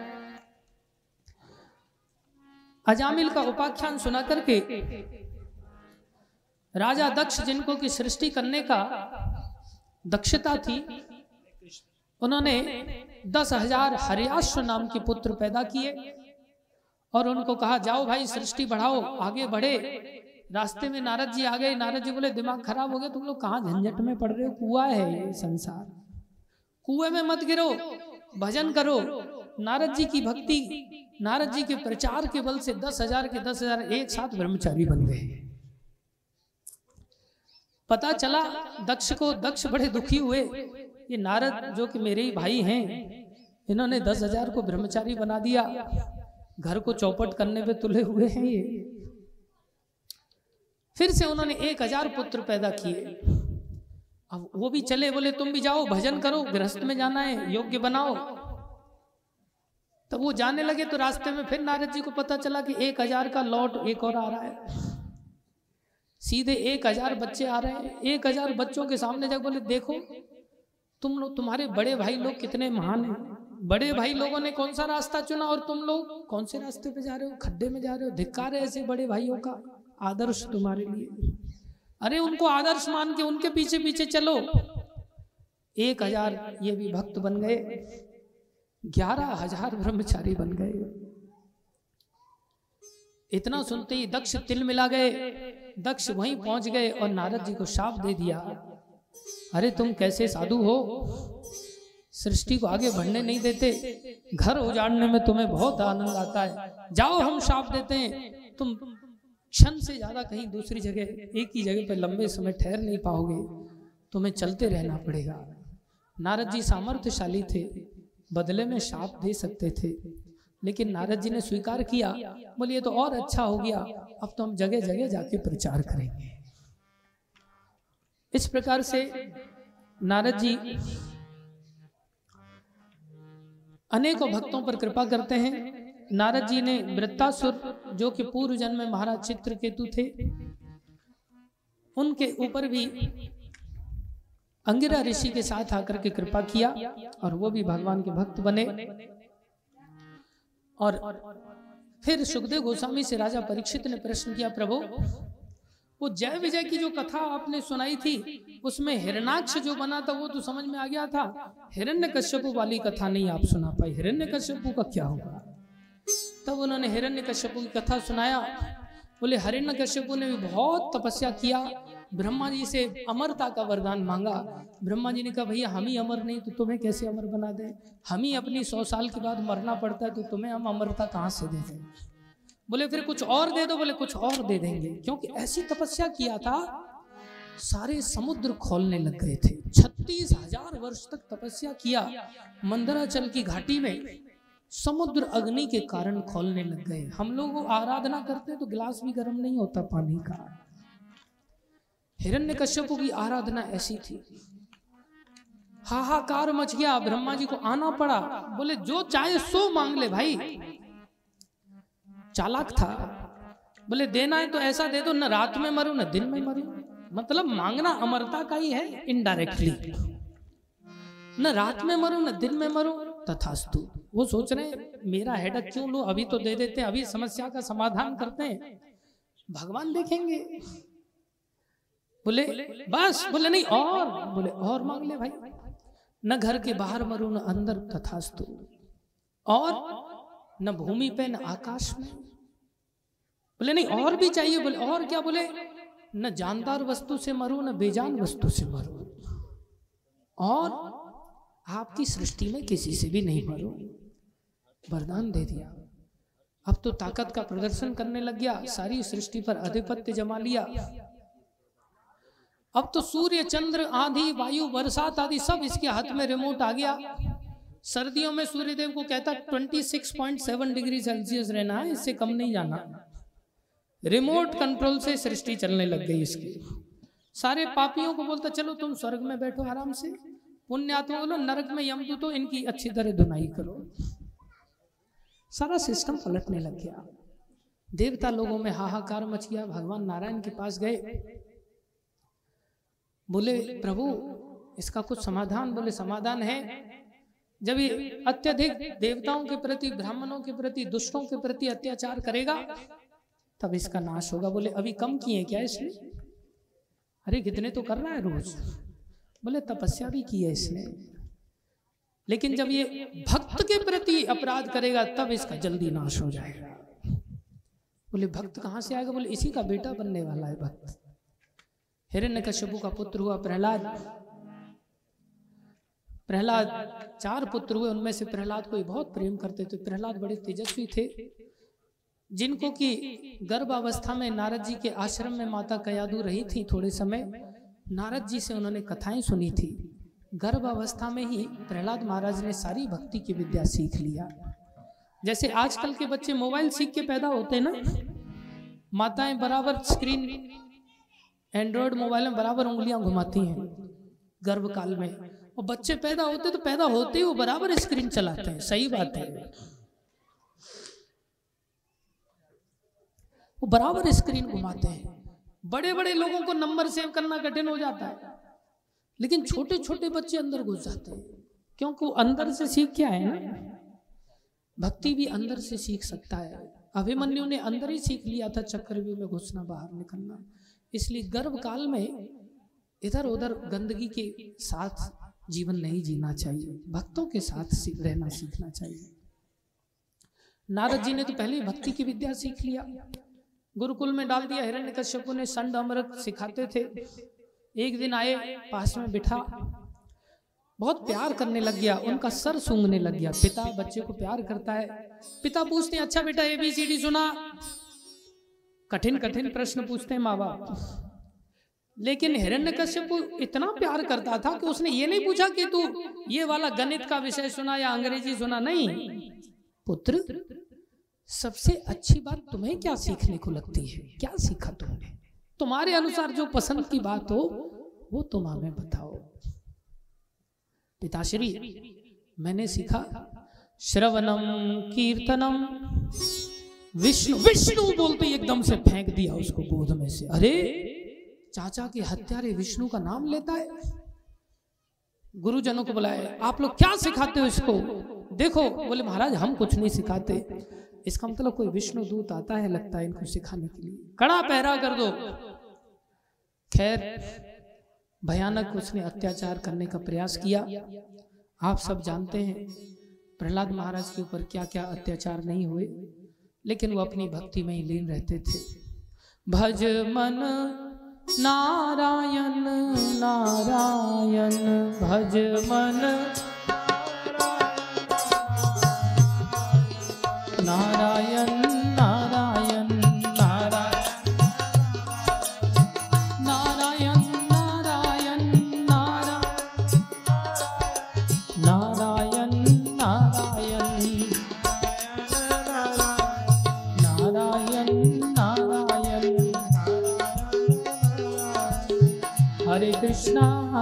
कृष्णा कृष्णा कृष्णा हरे हरे हरे राम हरे राम राम राम हरे हरे हरे कृष्णा हरे राम हरे राम राम राम हरे प्रहलाद महाराज कीर्तन करते और कीर्तन से ही सारी बाधाओं को जीत लेते प्रहलाद जी का चरित्र बड़ा अद्भुत है पहाड़ पर से फेंक दिया।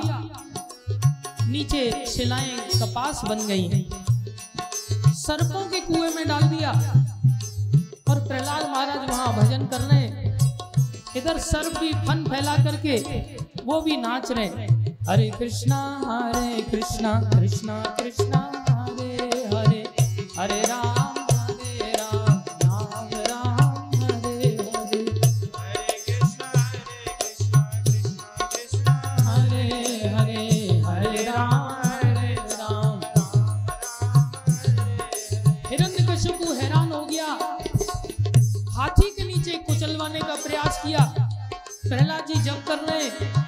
आगे बढ़ा। हाथी ने देखा, सामने बालक नहीं है, कोई सिंह बैठा है। सिंह को देख करके चीतकार मारता हुआ, चिंगाड़ता हुआ हाथी पीछे गया। महावत कोई कुचल करके चीर डाला। प्रहलाद महाराज का बाल भी बांका नहीं हुआ। होलिका उसकी बहन आई। देखा, कोई प्रयास सफल नहीं हो रहा है। बोले, भैया, मैं इसको जला के राख कर दूँगी। मेरे पास भी ब्रह्मा का वरदान है। बोले हाँ देवी तुम ही लेकर के बैठ जाओ। बड़ा सा चिता बिठाया गया, लकड़ियाँ इकट्ठी की गई। उस पर होलिका ने उनको लेकर के बैठ गई। सारे असुर लोग बोले, मैं जलाऊँगा मैं जलाऊँगा। सब मशाल लो करके जल्दी कर रहे मेरे को जलाने दो, मेरे को जलाने दो। प्रहलाद महाराज वहाँ भी कीर्तन कर रहे आग लगाई गई, आंधी उठी, इतना भयानक तूफ़ान उठा। आगों की, आग की लपटें सूर्य आकाश तक चली गई। आकाश तक जब लपटें चली, सबको लगा, वाह, प्रहलाद, जल के राख हो गया होगा। लेकिन आंधी ने क्या किया? जो चादर ब्रह्मा जी ने वरदान के रूप में होलिका को दी थी, वो चादर उड़ के प्रहलाद के ऊपर आ गई, कृष्ण कृपा से। और होलिका धू धू करके जलने लगी, बचाओ बचाओ, चीख रही है, चिल्ला रही है। लेकिन कोई उपाय समझ में नहीं आया। कोई सुन भी नहीं रहा था, इतना ढोल नगाड़े नीचे बजा रहे थे लोग। और अंत में जब अग्नि शांत हुई तो प्रहलाद महाराज की कीर्तन की आवाज़ आ रही है, सब हैरान हो गए। इधर हिरण्यकश्यपु घबरा गया, सोचने लग गया, ये कैसी आफत है, इसने मेरे को नाक में दम कर दिया है। मेरी भ्रकुटी से सारा सृष्टि चल रहा है और इस छोटे से बालक के पास पता नहीं क्या माया है, क्या जादू है। हाथ पकड़ करके महल में लेके गया, तेरे पास किसकी ताकत है इतनी? कहाँ से तेरे पास ताकत आती है? बोले, पिताश्री प्रश्न गलत है। आपके पास जहाँ से ताकत आती वहीं से मेरे पास आती आपको क्या लगता है आपके पास भगवान की शक्ति से कहीं अलग से ताकत है? बोले भगवान भगवान लगा रखा कहाँ है तेरा भगवान? बोले सब जगह कहा नहीं? मेरे को तो आपके अंदर भी दिख रहे अब तलवार अपने अंदर थोड़ी घुसाता चालाक था बोले बहुत बातूनी हो गया है बोले अच्छा सब जगह दिख रहे हैं मेरे को तो नहीं दिख रहा। आप मेरी आँखों से देखो फिर। आपको नहीं दिख रहे तो मैं क्या करूँ? मेरी आँखों से देखो। प्रेमांजन छुरित भक्ति विलोचन संता सदैव। हृदय विलोक्यंती संत सदैव भगवान को दर्शन करते हैं लेकिन उसके लिए प्रेमा भक्ति चाहिए। आज बहुत सारी कथाओं को हम आगे बढ़ाते हुए लेके जा रहे हैं। आज भगवान राम का भी जन्म होगा और भगवान कृष्ण का भी जन्म होगा और बहुत आनंद आएगा। इसलिए आप लोग थोड़ी देर और बैठे रहिए। ज़्यादा समय नहीं बचा है। धैर्य को मत गंवाइए। सोना तो रोज ही है संसार में। जो दूर से आए हैं, उनको हम छोड़ने के लिए जाएँगे। घबराने की ज़रूरत नहीं है। ये मत सोचना, अकेले हम कैसे जाएँगे? हमें बता देना कौन कौन दूर से हम छोड़ने आ जाएँगे उनको साथ में। लेकिन कृष्ण जन्म का पुण्य कमा के जाओ। जब आ गए यहाँ तक तो। बोले, क्या तुम्हारा भगवान इस खंभे में भी है? बोले हाँ प्रभु, मेरे भगवान इस खंभे में भी है। तुरंत गदा लिया और गदा से प्रहार खंबे पर किया। खंबे पर जैसे ही प्रहार हुआ खंबे से भगवान नरसिंह देव प्रकट बोलो नरसिंह देव भगवान की भगवान गर्जना करते हुए प्रकट हुए। भगवान ने तुरंत उसको एक दो थप्पड़ मारा, मूर्छित होकर गिरा। आश्चर्य में डूब गया, ये कौन व्यक्ति है? नीचे से तो इंसान जैसा लगता, ऊपर से भयानक सिंह। लाल उसकी जीवा है, लाल लाल आँखें, आँखों से अग्नि बरस रही है, खून बड़े विशाल काय हैं। हज़ारों की तादाद में उनके हाथ दिखाई दे रहे हैं कैसी आफत है। जैसे ही भगवान बाहर आए, उसको गिराते, लिटाते हुए, लाते मारते, उसको दरवाजे तक ले गए, दरवाजे पर उठा करके उसको जंगाओं पर रख लिया। याद दिलाया, ध्यान से देखो न दिन है, न रात है, न घर के बाहर हो, न घर के अंदर हो, न आकाश में हो, न धरती पर हो, मेरी जंगा पर हो। ये देखो, मेरे हाथों में न अस्त्र है, न शस्त्र है, न जानदार वस्तु है, न बेजान वस्तु है। मेरे हाथों में ये लुकीले नाखून है, जो न जान है, न बेजान है। इन्हीं से तुम्हारा वध होगा और भगवान ने तुरंत उसके पेट में से आंतड़ियों को निकाल करके अपने गले में पहन लिया। बोलो नरसिंह देव भगवान की इतना भयानक दृश्य हुआ कि सारे असुर लोग कांपने लग गए। भगवान इतनी गर्जना करने लग गए। लक्ष्मी देवी घबरा रही हैं इधर। स्वयं ब्रह्मा, विष्णु, ब्रह्मा जी घबरा रहे हैं। इधर शंकर भगवान घबरा रहे हैं। ब्रह्मा जी सोच रहे प्रलय का समय तो आया नहीं। ऐसा लगता है गर्जना से प्रलय हो जाएगा। लक्ष्मी देवी को कहते हैं, माता, आप इन्हें शांत करो। माता चलती बोले हाँ चलो, मैं शांत करती हूँ। सामने जाते ही माता घबरा के बोले, ये मेरे पति नहीं है। हमारे बस की बात नहीं इनको शांत करना। प्रहलाद महाराज को पकड़ा, बोले, पुत्र, तुम्हारे ही कारण ये अवतार हुआ है। प्रहलाद महाराज भक्त हैं, निडर होकर के चले गए। प्रहलाद महाराज को गोद में बिठाया। उनके ऊपर भगवान हाथ घुमाने लग गए, आशीर्वाद देने लग गए। अन्य तीन भाइयों ने देखा, अद्भुत दृश्य। तीन भाई बोले, प्रहलाद, तुम ही अब राजा बन जाओ। नरसिंह भगवान सिंहासन से अंतर ध्यान हो गए और प्रहलाद महाराज ने आगे का राजपाट संभाला। इस प्रकार से।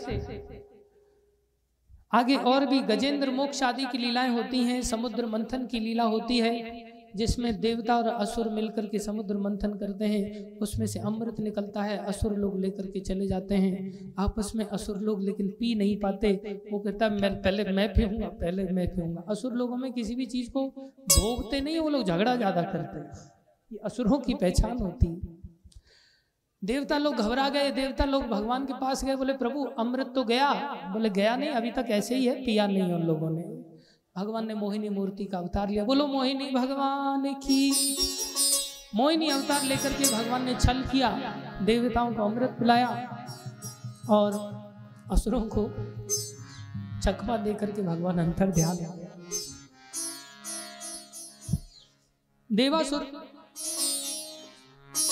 संग्राम जिसमें कि बाद में चल करके असुर लोग पराजित हुए और गुरु की शक्ति से, शुक्राचार्य की शक्ति से बलि महाराज फिर से जीत गए। भक्ति में बड़ी शक्ति होती है।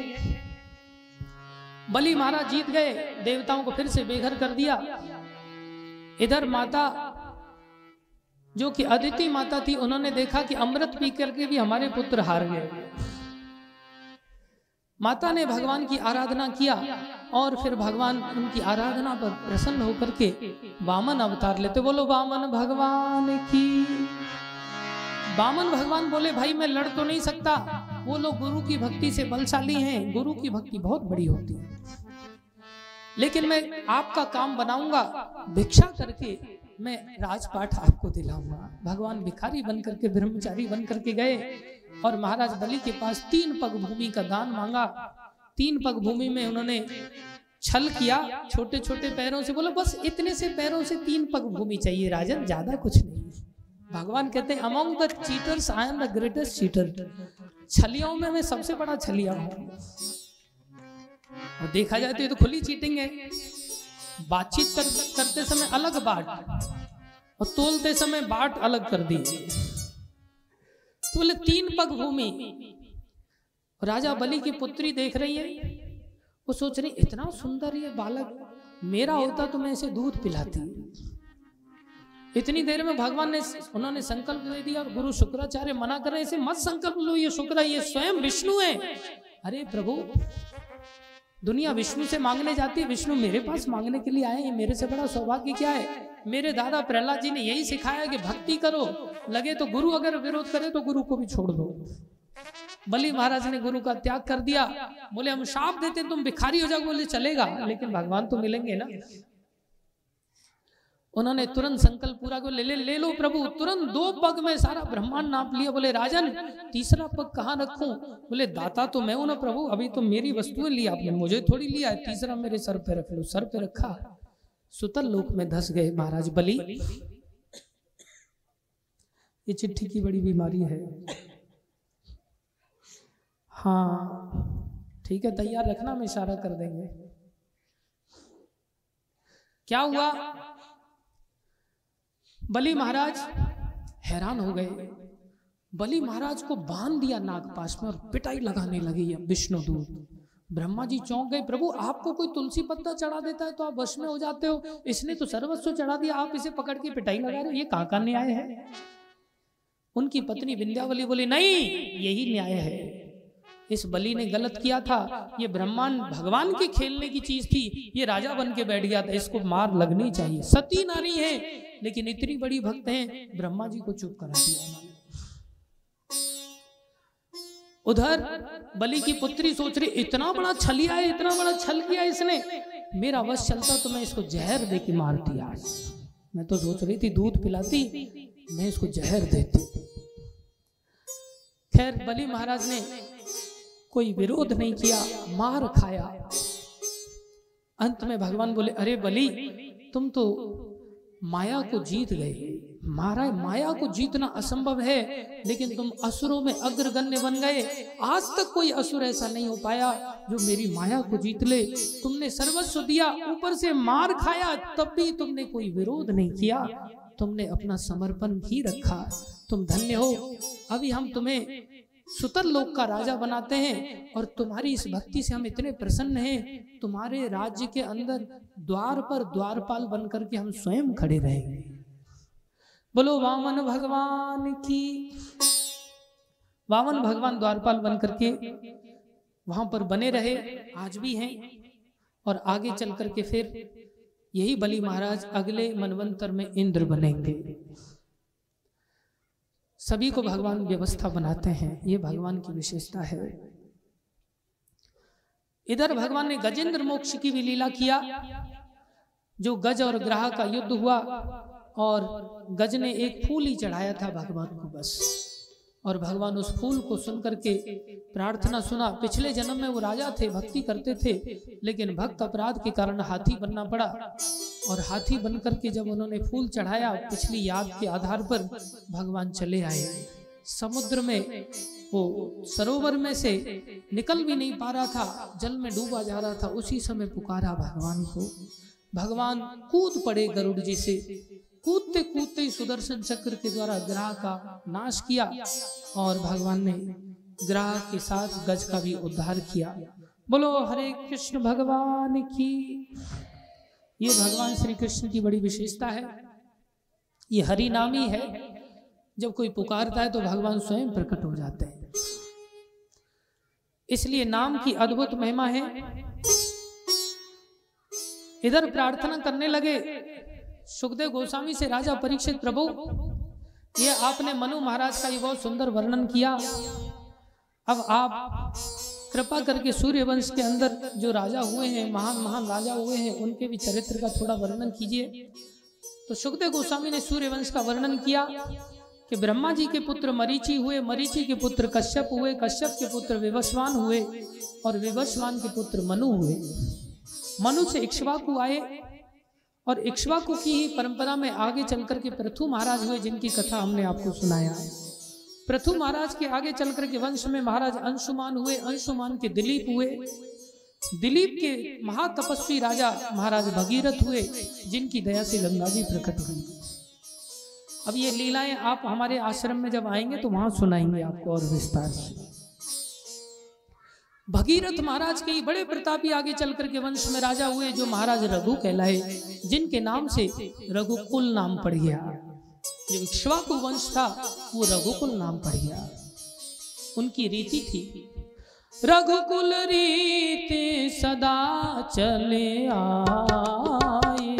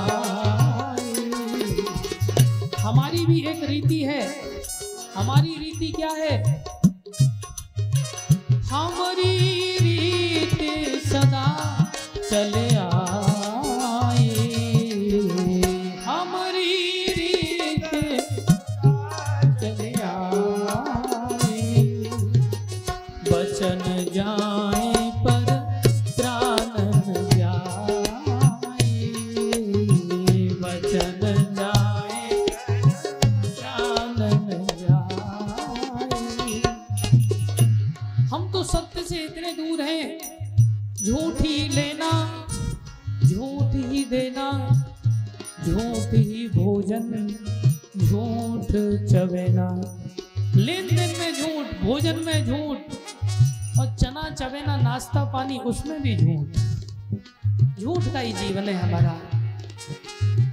महाराज रघु के नाम से रघुकुल नाम पड़ा।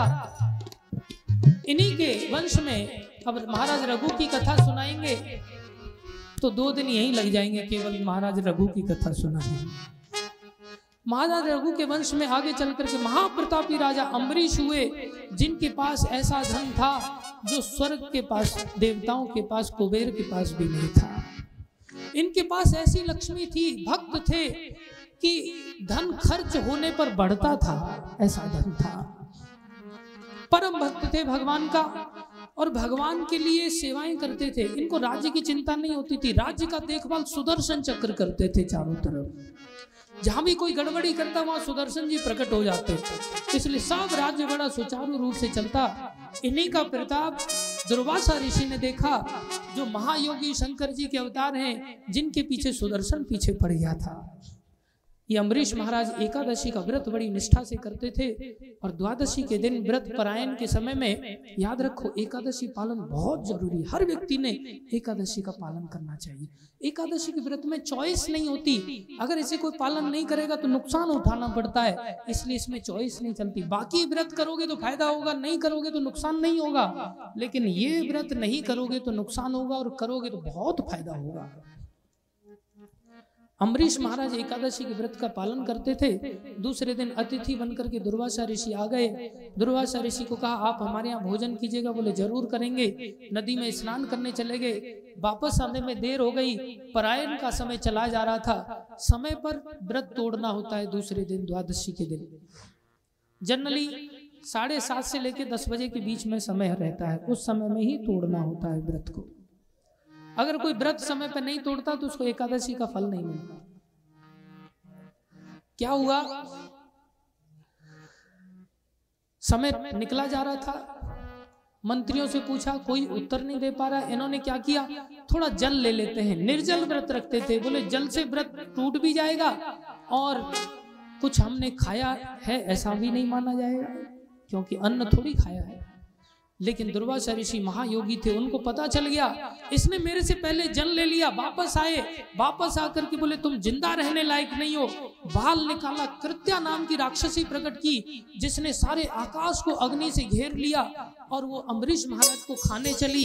जैसे ही खाने चली अम्बरीश महाराज हिले नहीं प्रणाम करके खड़े रहे पीछे से सुदर्शन चक्र आया कृत्या को खत्म कर दिया। दुर्वासा ऋषि के पीछे पड़ा। दुर्वासा ऋषि भागे स्वर्ग लोग भागे। इंद्र बोले, महाराज, यहाँ से भागो, नहीं तो मेरा स्वर्ग जल जाएगा। ब्रह्मा जी के पास गए। ब्रह्म लोक से भी भागना पड़ा शिव लोक से भी भागना पड़ा। अंत में नारायण भगवान के पास वैकुंठ पहुँचे। बोले, प्रभु, ये सुदर्शन मेरे को जला रहा है। आप शरणागत वत्सल हैं, ब्राह्मणों के रक्षक हैं। आप कृपा करके मेरी रक्षा करो।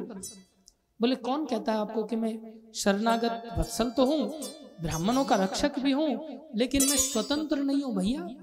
मैं परतित परतंत्र हूँ। पराधीन हूँ। बोले आप किसके पराधीन है? मेरे भक्तों के पराधीन हूँ मैं। आपकी रक्षा का मेरे पास कोई इलाज नहीं है। बोले तो? बोले अम्बरीश के पास जाओ वही क्षमा कर सकता है।